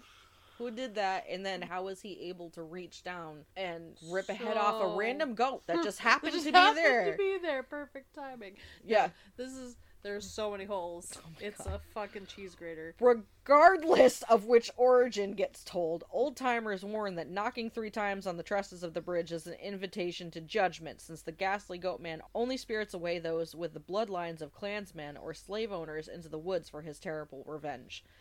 You won't find the names of Oscar Washburn or Jack Kendall in any historical records. Most ghosts are given names because we need to feel like we can know them, which again makes sense because Oscar Washburn. But I found out that he's a real fucking person. It's Yeah. just not anything Not to do with what, that they yeah. made him out to be.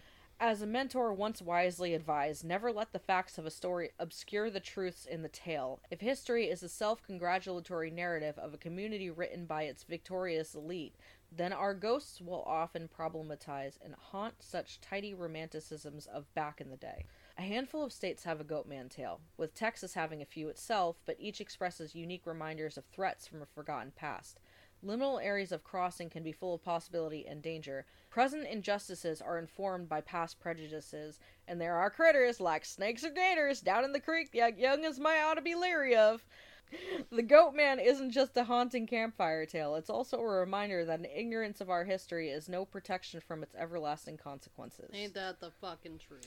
Travelers say that if you cross the bridge without your headlights, the Goatman will meet you on the other side. There have been reports of abandoned cars with no sign of their occupants, vehicles breaking down, or car doors being locked and unlocked of their own accord. And some people have heard hoofbeats around the bridge. this odd account of after death transformation, if this is indeed the goat man, bears some resemblance to the tales of the Donkey Lady Bridge or La Llorona. La Llorona. There have also been reports of inhuman screams coming from the nearby woods or maniacal laughter sounding. Neither of those sound pleasant. I think I will pass. There's just some douchebag in the woods with some fucking coconuts. Pulling a Monty Python, making it sound like there's fucking hoofbeats around the damn oh place. Oh my god. Today, unfortunately, you can't drive across the bridge anymore, but you can walk across it. There is a park nearby with easy access. For directions via Google Maps, type Denton Hiking Trails Old Alton Bridge. There is another Goatman legend that takes place in Maryland as well, and it has an interesting background itself. If you're from Prince George's County, then you may have already heard about the legend of the Goatman, which actually has its roots on the Route 1 corridor.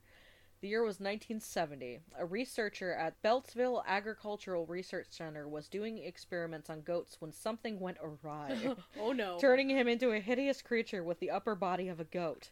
Then, at least, is one of the theories of the origin of the Goatman of Prince George's County, a legendary monster that has attracted international attention over the years. That's hilarious. The Goatman's territory ranges from Beltsville to Bowie, Mitchellville, and Upper Marlboro, with the stories circulating from the 1950s to the 1970s, the heyday of suburban teenage folklore. One key moment came in October 27th of 1971, when the Bowie-based Prince George's County News published an article about the University of Maryland folklore archives which mentioned the Goatman and other local legends. Hmm. This tying into the Bunny Man. Yeah. Because it's the same paper. Oh Jesus Christ. Uh, two weeks later, the same reporter published a follow up Residents fear Goatman lives. Dog found decapitated in Old Bowie. Oh my god, that's terrible. About a family Mm. that believed the Goatman was responsible for the death of their puppy, Ginger. oh. That's terrible! What has it got against dogs? Oh. The Washington Post followed up on November 30th, giving the local legend a national audience. By the following year, he was mentioned in American Graffiti when a character says, maybe it's the goat killer and he'll get somebody and we'll see the whole thing. Oh my god. I'll have to go back and watch that now. Right? The Goatman has competing origin stories. A variation of the scientific mishap story holds that a doctor named Stephen Fletcher confessed to creating it with the DNA of a goat and his assistant William Lottsford, two names clearly cribbed from the locations of Goatman sightings in Fletchertown and Lottsford Roads. The research center shot down this version in 2013, noting it had been years since they even had goats at the facility. Don't you think he would have retired by now? said a spokeswoman. Is his great grandson a goat man? Is he collecting Social Security? the fuck? Other versions hold that he is a Bigfoot like creature, an evil spirit from Native American beliefs named Oki, an angry goat herder out for revenge on the teenagers who killed his beloved goats, or a hoax made up by local teens. Watch out for Oki! oh my god. Members of two prominent local families told Prince George's County historian Mark Opsasnik that What a the fucking name. Mark Opsasnik that the stories began as Oh my god, you're gonna I'm gonna have to now. I know. That's why. Fuck you. Members of the two prominent local families told Prince George's County historian Mark Opsasnik that the stories began as a way to keep their minds from wandering too far from home at a time when the area was largely rural. The goat man would get them if they didn't do as they were told, he wrote. Nick. Oh my god, Tori, shut up. I don't make these names. I know. I hate you. Regardless of its origin, the Goatman has become an international phenomenon, inspiring a cheesy slasher flick, a British documentary, an episode of The X Files, and a popular Route 1 haunted house in the early 2000s called Goatman Hollow. The area around Governor Bridge is certainly creepy enough that one could envision a goatman skulking about among the trees. It's not the kind of place one would like to find themselves at night. If you're going to look for the goatman, know that the Governor Bridge is temporarily closed, but you never know. He might still be lurking nearby. And headed back to Texas, the city of Plano has their own goatman legend apart from the old Alton Bridge. With its rich history and diverse population, it's no surprise Plano has its own fascinating folklore. From Goatman's Bridge to a spooky interurban passenger and a friendly ghost named Jonathan. Planonites enjoyed resurrecting memories of popular urban legends. Although the old Alton Bridge in Denton and Dallas's White Rock Lake are home to more popular and well documented Goatman tales, those growing up in Plano since the 1940s insist the city has its own Goatman. The way I remember it is there was a goat farmer back in the late 1940s who went to school by Plano, said Kenny Smith, a former Plano resident who works at a radio station in Tyler. Evidently, he had a herd of goats, and teenagers went into his land and decapitated them. Jesus it fuck. screwed him up bad enough where there were incidents in 1950 in which a couple teenagers disappeared. It even got to the point where there were kids that were drowning in the creek where Dublin Road crossed at the time. Legend has it this farmer possibly could have been responsible for all these freakish disappearances and these problems with these teenagers around that time. Oh my god. Smith said the story eventually grew and infiltrated the high school, and high school athletes began using Goatman's Bridge for initiation purposes. Oh no. If you had the guts to not believe the legend or myth about those specific happenings, then you could spend the night on the bridge, he said. I never heard of anyone who was stupid enough to do that. If you spent a night on the bridge, the ghost of the Goatman would get you. The bridge, which was allegedly near the Plano East High School, was built in 1981, was torn down, but the legend of the Goatman lives on in various forms. Fuck this bridge. There was a story of a goat man in Los Rios, said Tony Martin in a Facebook post. We were told that if we trespass on the golf course that this half goat, half man would chase you and throw horse apples at you. I mean, at least it's not Axis. he was a child of the former owners of the property when it was a farm. Supposedly several kids who tried and died don't let the goat man catch you. Barbie Oliver corroborated Martin's story and detailed her own personal encounter with the urban legend. He was a half man, half goat, and lived in the woods behind Bob Woodruff Park, said Barbie Oliver. We snuck out one night and went there. There was something out there. We swear to this day we saw him. If it wasn't him, someone who was out there trying to scare us. We found a dead goat and got the hell out of there. the story is that he lived there before Los Rios was built. Like Martin said, his family owned the land and he wouldn't leave after his parents died, and the land was sold for development. He roamed the woods at night, and if you were caught out there after dark, you would never be heard from again. There were rumors of several missing people that were last known to go to that area after dark. All I know is I was a believer after that night. Never would I even drive that way anymore. Oh my god. So, with all these variations, it really makes you wonder if there are, in fact, cryptids out there that have been spotted. Not necessarily that these beings are a result of some tragic past event and now the ghosts are out for revenge, but if at least three locations have similar description of a half man, half goat, demonic like being, should we be watching for these terrifying beasts the next time we venture in the dark woods or cross a creepy old bridge at night alone in the dark? I mean, that is a good point. And now, onto our third and final bridge the Donkey Lady Bridge. The Donkey Lady Bridge. Located at Applewhite Road, San Antonio, Texas, is the Donkey Lady Bridge. And yes, that is its real name. There's no other name for it, it's just Donkey Lady Bridge. the literal bridge itself. Potentially one of the most unsettling things about the Donkey Lady and her bridge is that there are so many origin stories for it. Oh jeez. Years ago, most agree sometime in the mid 1800s, a settler woman lived near the banks of Elm Creek with her husband and two children. The couple was barely scratching out a living from farming the stingy South Texas soil and raising a few head of livestock. One day, the son of a wealthy San Antonio merchant came riding onto or near their property. Somehow, the young man came into contact with a horse or mule belonging to the pioneer family. The young man, the story goes, teased the animal and hit it with a stick. The poor animal retaliated in the only way it knew how to and bit the merchant's son. Enraged, the young man began to beat the animal even more severely than before. The poor creature's cries reached the ears of the pioneer couple, and they quickly rushed to the scene. It became obvious to the couple that their animal, no doubt vital to their livelihood, was about to be beaten to death. The couple began throwing rocks at their animal's assailant and pelted him several times. They did not realize this young man was the son of an important man in town. The young man hurled a string of expletives at the couple as he retreated, but swore he would get even with them. That night, a party of men, led by the wealthy merchant and his son, stealthily approached the young family's cabin and set fire to it with torches. The heavily armed man refused to allow anyone inside the cabin to leave. Desperate, the man of the house attempted to make a break for it in the hopes that his wife and children could escape while he distracted their attackers. Alas, he was gunned down almost immediately upon setting foot outside the cabin. The screams of the woman and her children as they burned alive were heard up and down the creek for over a mile. Oh my god. Just as the mob was sure that their unholy task was complete, a figure engulfed in flames smashed through what was left of the cabin windows and staggered toward the stunned and now terrified men. The woman's hands seemed to have been burned down to mere nubs, and her face appeared to have melted or sagged to the point that it was unnaturally long and deformed.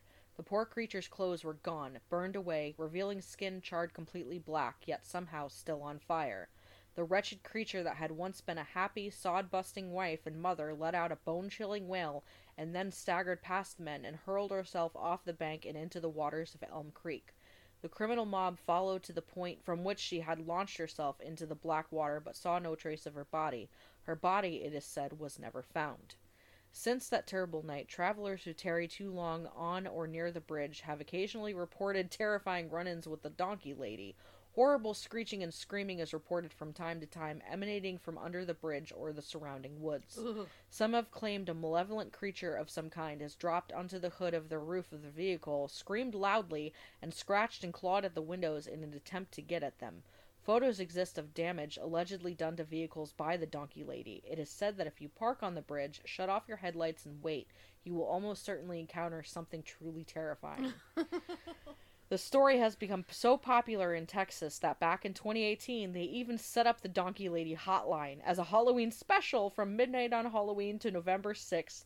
Residents could call the number provided, and each night a new 45 second message awaited callers. Wow. Her story would unfold in a series of segments as she reflected on modern day San Antonio, according to Maricela Barrera, a performance artist who claims to have had personal contact with the legendary lady.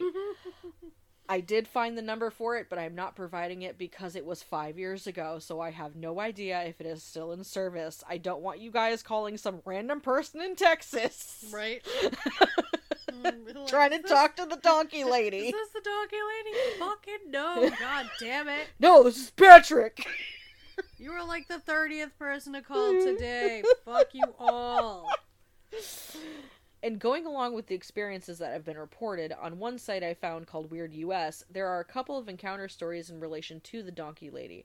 The first one comes from the Weird US site itself, and it reads Most of the Donkey Lady stories have faded into memory, but one was a little harder to shake. One of my best friends told of a cousin who was with his father and brother on a weekend outing. They were going to camp and do a little fishing in an unofficial county park. The group pulled up to a weed infested area off a dirt road and began to make camp. The two boys had the task of unloading the pickup truck while the father found a suitable spot for the tent. While unloading the truck, one of the boys heard a rustling in the weeds just ahead of the truck. He told his brother, who in turn called out to their father to come to the truck. The three of them watched the tall weeds beneath the oaks away from the road bend under the weight of what was apparently a large animal. Then they heard an odd snorting sound and a high pitched snarl. The father, not recognizing the sounds coming from the animal, decided they probably ought to find another spot to set up camp. well, no shit. Boys, we need to leave. The three of them quickly threw the tent, sleeping bags, and gear into the back of their truck. While packing up, the father watched out of the corner of his eye as the weeds shook nearby. The prowler moved away from the trees and began heading for the general area of the road. The father urgently whispered for the boys to get in the truck fast. All three of them were in the truck in a flash, and the father started it up.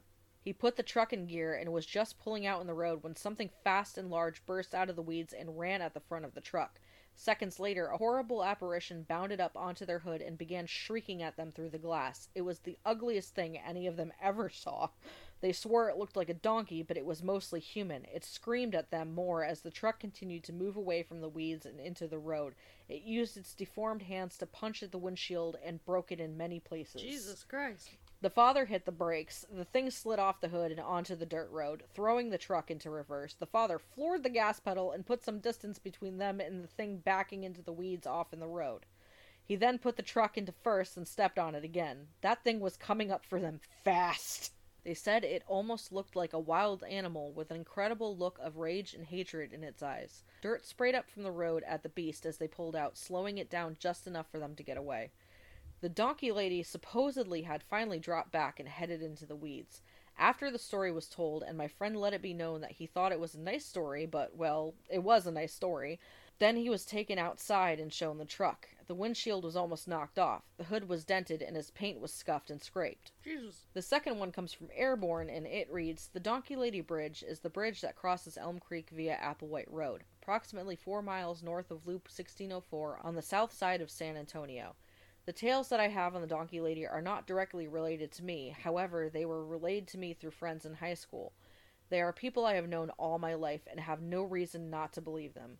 One night in late 1987, while at my best friend's house, four fellow companions showed up. Bored and looking for something to do, we suggested they visit the Donkey Lady Bridge. This locale was only a short drive from the house. They agreed and were soon driving out of sight. They were like, yeah, sure, why not? Go check out this bridge. It won't be boring. About six hours later, their vehicle returned to our driveway with only one occupant. Oh. Assuming he had taken the girls home and was ready to party in San Antonio, we went out anxious to greet him. What we found at the car was something I'll never forget. The windshield was busted, the front dented, and there was what appeared to be blood all over the hood. Oh my god. We immediately ran to the driver's door to see if John, not his actual name, was all right. He was just sitting there staring out the windshield with a blank expression on his face. Shock. After several minutes of consistent badgering, we finally got him to talk. He told us that he and his friend Lisa, Terry, and Jill had arrived at the bridge. They began to honk their horn and call for the donkey lady. According to the legend, this is how you're supposed to get her attention. After about 15 minutes of not seeing anything, they decided to go into the woods and look for her themselves. What happened next was truly unbelievable, and if I hadn't known John all my life and seen the car, I would not have believed it myself. While walking in the woods, John said that he got the feeling they were being watched. He immediately stopped and told everyone to be quiet. Looking around and evaluating the situation, he discovered in the distance what appeared to be two eyes staring at them. These eyes seemed to be reflecting from the moonlight and were of a color that he said was indescribable. The girls immediately panicked and began to run back to the car. John was quick to follow, and soon after he turned away, there was a horrible scream from the direction of the eyes. He described it as almost being a cry from an intelligent animal. Too afraid to turn around, he picked up his pace as he ran to the car. When he got there, the girls were already inside screaming at him to get in and leave. As he was trying to find his keys, he heard sounds of what seemed to be a horse running in their direction. Starting the car, he slammed it into gear and put the pedal to the floor. Suddenly, a figure appeared in the road in front of them. Too afraid to stop, John collided with the figure. It hit the hood of the car and rolled over the roof. Looking in his rearview mirror, he said he thought the figure got up and continued to pursue them. Holy shit, dude. After seeing this and seeing the condition of the car, my friend and I felt this deserved a second look. John told us that he would never return to that bridge again, but if we wanted to risk our lives, to go right ahead. Grabbing two flashlights and a pair of shotguns, this was the biggest weapon Steve's father had. Well, what the fuck else would he have besides a sh- bigger than a shotgun? You got a fucking question. Gatling gun in there? Fucking minigun. You know? we jumped in my pickup and made way for the bridge. As we drew closer, we slowed down and turned on the many off road lights my truck had. These lit the road and woods to the side of us as if it were daytime, giving us an outside viewing of the bridge as we approached. The first thing we noticed as the bridge drew close was the large amount of blood on the road. However, this was the only evidence we could find of the incident described by John. Upon our investigation of the woods on foot, we discovered what seemed to be several tracks of a small horse, unshod, leading to the road. After several hours of looking and not finding anything else, we returned to the house. By this time, John had already found his way home, and we laid in bed, too excited to sleep. To this day, none of the people involved in this story have returned to the bridge. Did John actually see and strike the donkey lady that night, or was it merely a stray pony startled by their presence? All I know is that something was there that night, and it did scare our friends half to death. Jesus. And the third comes from the backlash, and it reads I had an incident similar to the one Airborne submitted. One weekend in 1989, some friends and I were driving around in the 1973 Impala one of them owned. Baby! it is. As we usually did. We were showing the younger cousins of the driver, Todd, around. They had turned 13 that year and were being inducted. We decided to drive to Donkey Lady Bridge, partly since we had never been there, partly to give them a good scare. Any child, particularly the south slash southeast side ones that have grown up in San Antonio, knows about the Donkey Lady. There was even a phone number you could call to hear her, so they laughed and agreed to the idea. We drove out to the bridge, turning off the headlights before we were actually on it. It is very eerie out there at night. It was much more because of the almost full moon barely lighting the bridge. How is it barely lighting the bridge if it was an almost full. Anyway. Anyway. Todd started to slowly advance across the bridge when a figure appeared seemingly from nowhere in the middle of it. He stopped the car and we whispered speculations as to who or what it was. We were not expecting to see anything, much less this.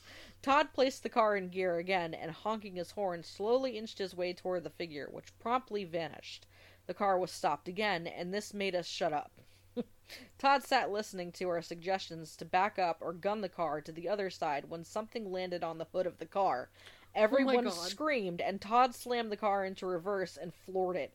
The dark figure rolled from the hood, and Todd didn't stop until we had reached the main road and made our way to Denny's on Southwest Military near IH 10. Getting out, we all stared at the hood, which now sported two very deep dents in it. No one had an explanation of just where the figure had dropped from to make those. We went inside to eat, but just decided to call it a night. Todd took his car to a body shop the next day and had to replace the entire hood. The dents were too deep to pound out. Whoa. Incidentally, I was 17 when this happened, and I'm 30 today, and I have never been back out there. I mean, it seems like whatever this thing is really hates cars. The other thing I'm wondering though is that because it's so popular, if people go out there to prank others, how many people have been hit by cars? Yeah. I've thought that too. Like, How many innocent people have been mowed down by oh my god, there's a person! teenagers? Fucking floor it! One origin story claims that the donkey lady was part of a farming family who lived outside San Antonio that met a terrible fate. In this iteration, the donkey lady's husband, the farmer, set fire to their home and family, leaving her horribly disfigured and grieving. Different variations of her story claim that she has been around since the 1950s, while others say she has been haunting the area since the 1800s. All iterations of the story come to the same conclusion, however, that the donkey lady haunts the area out of pain, grief, and restlessness.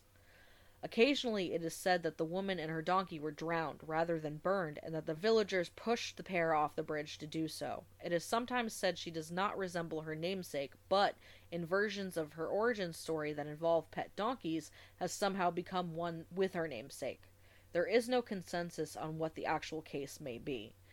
If we're going to break down these stories and the meaning behind them involving the Donkey Lady, let's start with the most popular, as I had briefly summarized in the beginning. A lady whose house, which was near the bridge over Small Creek, was burnt. She was a recluse and was asleep when the fire began. She herself was severely burned, fingers and toes fused together to appear hoof like, and her face so disfigured and sagging as to appear similar to that of a donkey or a horse. She is also said to have fallen while running from the blazing house, the bones of her hands and feet so burnt and brittle that they broke, leaving stumps as limbs. Afterwards, it is said she went completely insane, lived under the bridge, and roamed the woods on the south side of San Antonio. The further information is provided by a paper written entitled Evoking the Shadow Beast, where the author explains the social significance of how we as a society view those as other or abnormal, and on her viewpoint being that the legend of the Donkey Lady is nothing more than a poor woman who is ostracized, murdered, and in spirit to this day is somewhat ridiculed. Hmm. That's that's a really sad way to look at it, but yeah. Yeah. Perhaps the most important in this account of the narrative is the reason for which her house is set ablaze. As I understand it, the woman now known as the Donkey Lady was a spinster who lived alone, save for one donkey. This donkey was not used for labor, nor was he a source of income for the woman. Contrariwise, the woman cared for the donkey as though it were her own child, enjoying the donkey's companionship over that of the surrounding community. Legend has it that on an unknown date, some of the children from the community that the woman lived in began goading both the woman and her donkey, presumably mocking them for being outsiders within the neighborhood. Provoked by the taunts of children, the donkey lashes out at the children, biting one of them in a harsh manner. Later that evening, the men of the community learn about the donkey's attack and confront the woman about the incident, rebuking her for caring for the donkey in such a way and allowing it to bite and presumably injure a child. When the woman does nothing to rectify the situation, essentially justifying the child's injury as punishment for tormenting both the donkey and herself, the men become angry and subsequently set fire to the woman's home in the dead of night. In escaping the fire, the woman suffered the horribly disfiguring injuries that, as described above, caused her appearance to transform from humanistic to animalistic as she became the fabled donkey lady. It is worth noting that in each variation of the folk tale, the woman who later becomes known as the Donkey Lady is never named, but instead remains a mysterious, ambiguous character. Similarly, in nearly all of the narrative variations, the woman is not given the distinction of Donkey Lady until she becomes disfigured. What is also interesting about this folktale is that much ambiguity surrounds the time at which these events are believed to have taken place. Oral accounts of the story place the Donkey Lady in San Antonio as early as 1900 and as late as the 1950s, yet no definitive conclusion has been reached concerning either date of the event or the onset of the folk tale's oral tradition. The ambiguity, however, has not put a damper on the popularity of the folk tale as sources of San Antonians widely circulate their versions of the tale year round, sparking much debate as to which narrative variation is the most authentic to San Antonio. This fascination with the authenticity of the tale can be seen as a contributing factor in San Antonio's persistent curiosity with the location known as Donkey Lady Bridge. The legend of the Donkey Lady is not limited to the folk tale itself, as many San Antonians who become familiarized with the tale find themselves making the pilgrimage to Donkey Lady Bridge. Located on the south side of San Antonio, Donkey Lady Bridge lies within a sparsely populated area. Accessible through a small street labeled Jett Road, the bridge is surrounded by lush vegetation, hovering over a diminutive body of water known as Elm Creek. Though the area was originally cut off from visitation and blocked off to prevent unwanted visitors from coming dangerously close to the creek at night, it has since become a part of high use Greenway Trail, opening the bridge to an increase in visitation and unprecedented accessibility. However, the previous lack of accessibility to Donkey Lady Bridge was never enough to keep locals from legend tripping, the act of journeying to the site of a folklore narrative or legend to the infamous bridge. With a sparse few in their 40s and 50s only vaguely familiar with the legend of the Donkey Lady, the majority of those who venture to the bridge are from younger generations, searching for a quick late night thrill or perhaps drawn by sheer curiosity Droves of San Antonians frequent Donkey Lady Bridge not only around Halloween, but year round, seeking out the fabled creature like woman, hoping to catch a glimpse of her glowing yellow eyes. As one local newspaper states, according to the legend, if you drive to the one lane bridge at night, turn off your engine and begin honking to coax the Donkey Lady out of hiding, several things could and sometimes do happen. They include hearing the hee haw of a donkey or a human imitating the sounds, or feeling the back of the vehicle dip suddenly and later finding donkey hoofprints on the vehicle. Over the years, numerous people have taken the Donkey Lady Bridge dare and had scary experiences. Reports of confrontations with the Donkey Lady range from shock and terror as to the legitimacy of the tale to reformations of the narrative's folk status and although many have attempted what is known as the Donkey Lady Bridge Challenge, the curiosity surrounding what is quickly becoming San Antonio's most popular cultural imagery never seems to diminish. I'm expecting it to become like a TikTok challenge. if it's not already, honestly, it probably could be. Could be. So many question the cause of San Antonio's utter fascination with this fabled donkey woman, wondering if there could be more to the dissemination of the tale than the thrill of scaring young children or an attempt to squash adolescent boredom. More than a strange tale of a woman turned hideous beast, the Donkey Lady folk tale holds significance beyond its status as merely a form of frightening entertainment. In theorizing the Donkey Lady folklore, a greater understanding of the intersections of queerness, disability, and race that lie just below the tale's surface can be acquired, thereby exposing a history of social injustice deeply rooted in the cultural haunting of the Donkey Lady to begin theorizing the Donkey Lady in terms of queerness, disability, and race, it is imperative to understand how the immediate causes for her disfigurement are connected to broader socio political issues of normativity. Concerned with the politics of representation, focusing on creating knowledge about the histories, activism, and cultures of people who have been designated as other, disability studies works to theorize the disabled not in terms of capabilities, but instead brings attention to the ways in which social environments favor those who are normatively constituted. Yeah. In their article Race, Ethnicity, Disability, and Literature Intersections and Interventions, Jennifer James and Cynthia Wu explain how disability as a label generates institutionalized exclusion for those who are not normatively constituted, whether mentally, physically, or emotionally, the distinction of disability essentially becomes a justification for ostracizing anyone who cannot conform to what society deems to be an acceptable way of life. In retelling the tale of the Donkey Lady, many individuals gloss over the fact that the initial cause of the Donkey Lady's disfigurement is a violent outburst from her own community. Mm-hmm. So much emphasis is placed on the frightening aspect of the story that blame is seemingly placed on the Donkey Lady for the violence that has been enacted upon her. A detailed reading of the Donkey Lady legend, however, exposes issues regarding inattentiveness towards unwarranted acts of violence against non normative women. Because the donkey lady is a spinster caring for a childlike animal, she has essentially become a transgressive character, deliberately acting against that which is considered to be normal for a woman. Rather than marrying, reproducing, and maintaining normative domestic roles, the donkey lady resists these roles, opting for the distinction of spinster and thereby establishing animosity between her and the men of the community. In her book, The Spinster and Her Enemies, Sheila Jeffreys explains the attitude towards spinsters and that of contempt for a creature who is chaste and therefore inhuman. This view of spinster women as inhuman due to their unwillingness to submit to normative gender roles resonates exponentially within the Donkey Lady folktale, as it further suggests that the woman's non normative status is the main reason why she becomes brutalized. Yeah, that points out a lot of different issues right then and there. Mm-hmm. Living as a queer character, queer simply meaning non normative, and making what Jeffreys refers to as a positive choice not to marry, the donkey lady is automatically viewed as less than human and therefore devalued as a result of her transgressive status. The dehumanized perception that the community has of the donkey lady is clearly a major contributing factor in her violent disfigurement. It is almost as if the men of the community seek to turn her into the inhuman monster they considered her to be by setting fire to her home and causing her to appear animalistic rather than human. The relationship between the woman and her donkey represents yet another contributing factor to the hostility and animosity between the woman and her community. Rather than using the donkey for labor, the woman views the donkey as more of a child than a laborious animal. The maternal feelings that the woman displays toward the donkey complicate the relationship between woman and beast as this queer, non normative relationship can be seen as representing failed motherhood. As previously mentioned, the woman is chastised for caring for the donkey as a child, but in allowing the animal to injure an actual child, the woman exhibits a form of failed maternity.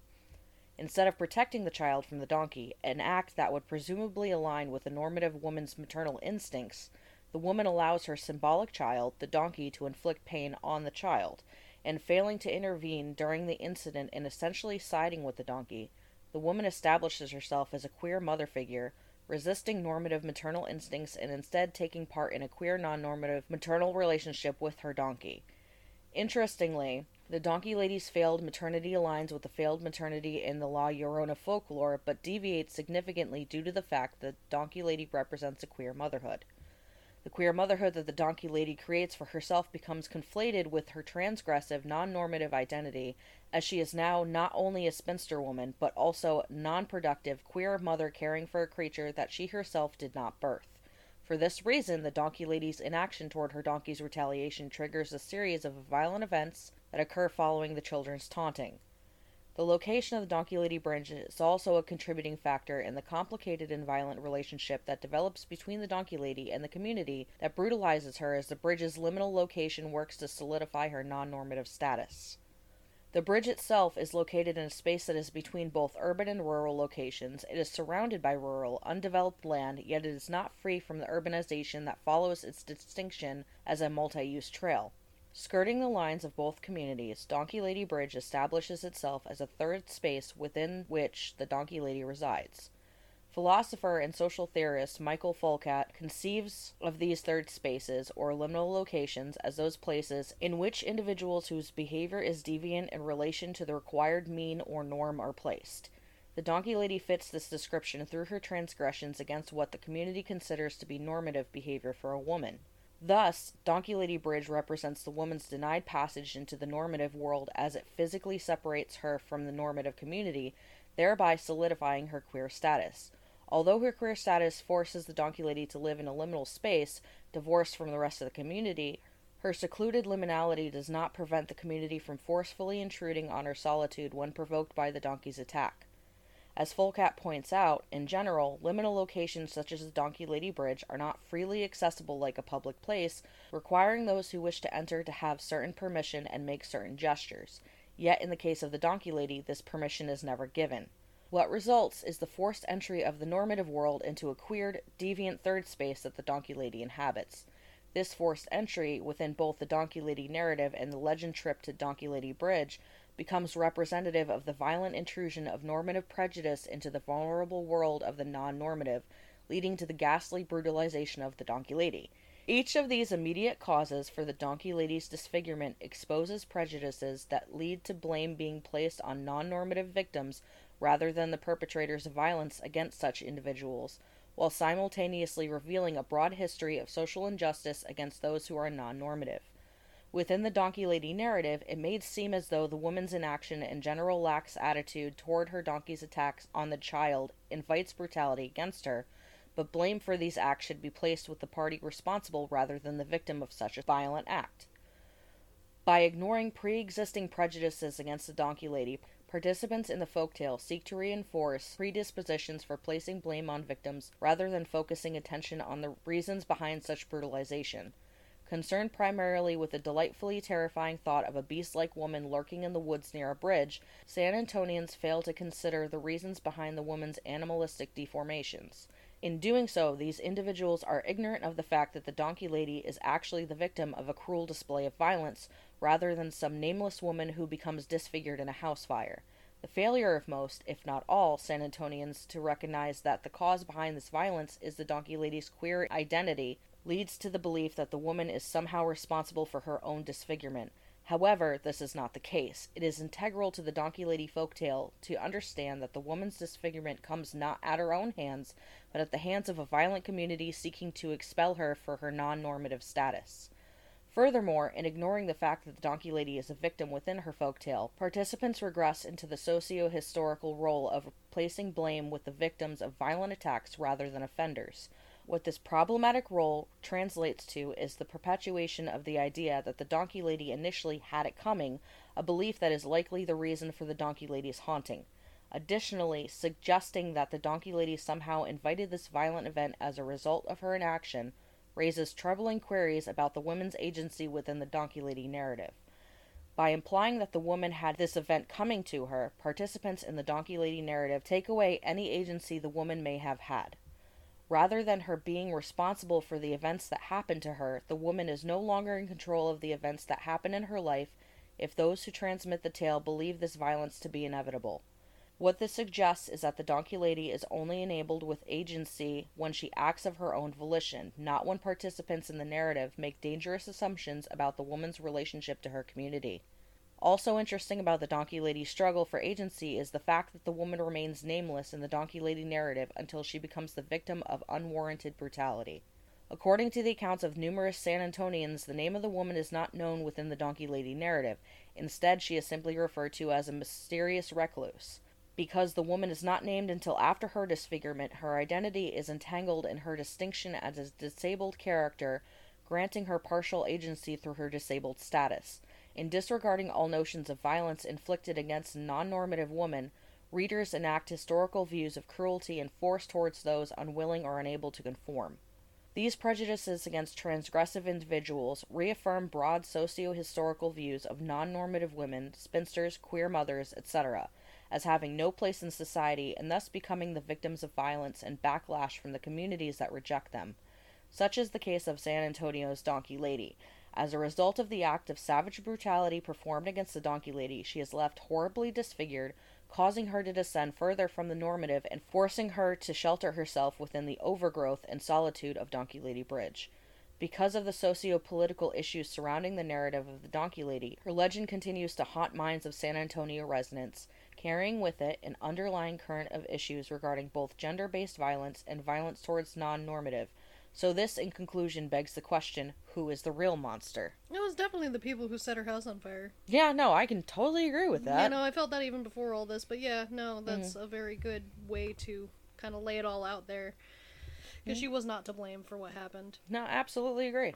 Whatever the story, intrepid visitors to Donkey Lady Bridge, just inside Loop 1604 near the intersection of Applewhite and Jett Roads, tell tales of horrifying braying of a donkey mixed with anguished screams of a woman in the dark woods late at night, sometimes said to be the woman's ghost, sometimes an actual living creature. Either way, drivers are warned not to be surprised to find damage to their cars in the form of claw marks on the hood, a cracked windshield, and even blood. But as of today, no cars are allowed on the bridge. I wonder why. Due to the gate the authorities have placed over it to block it. Uh, they're like, I'm tired of people fucking calling us for this stupid shit. Yeah, pretty much. But it can be accessed still, however, on foot by traversing the Medina River Greenway Park Trail, where there is parking by the entrance. Okay. Mm-hmm. So, what do you think, my lovelies? Are these three terrifying tales based on fact or fiction? Do we have horrifying cryptids lurking in the shadows of these locations? Or is it just a collection of stories that grew into fantastical narrative to scare children and sometimes adults in the dark recesses of a quiet night?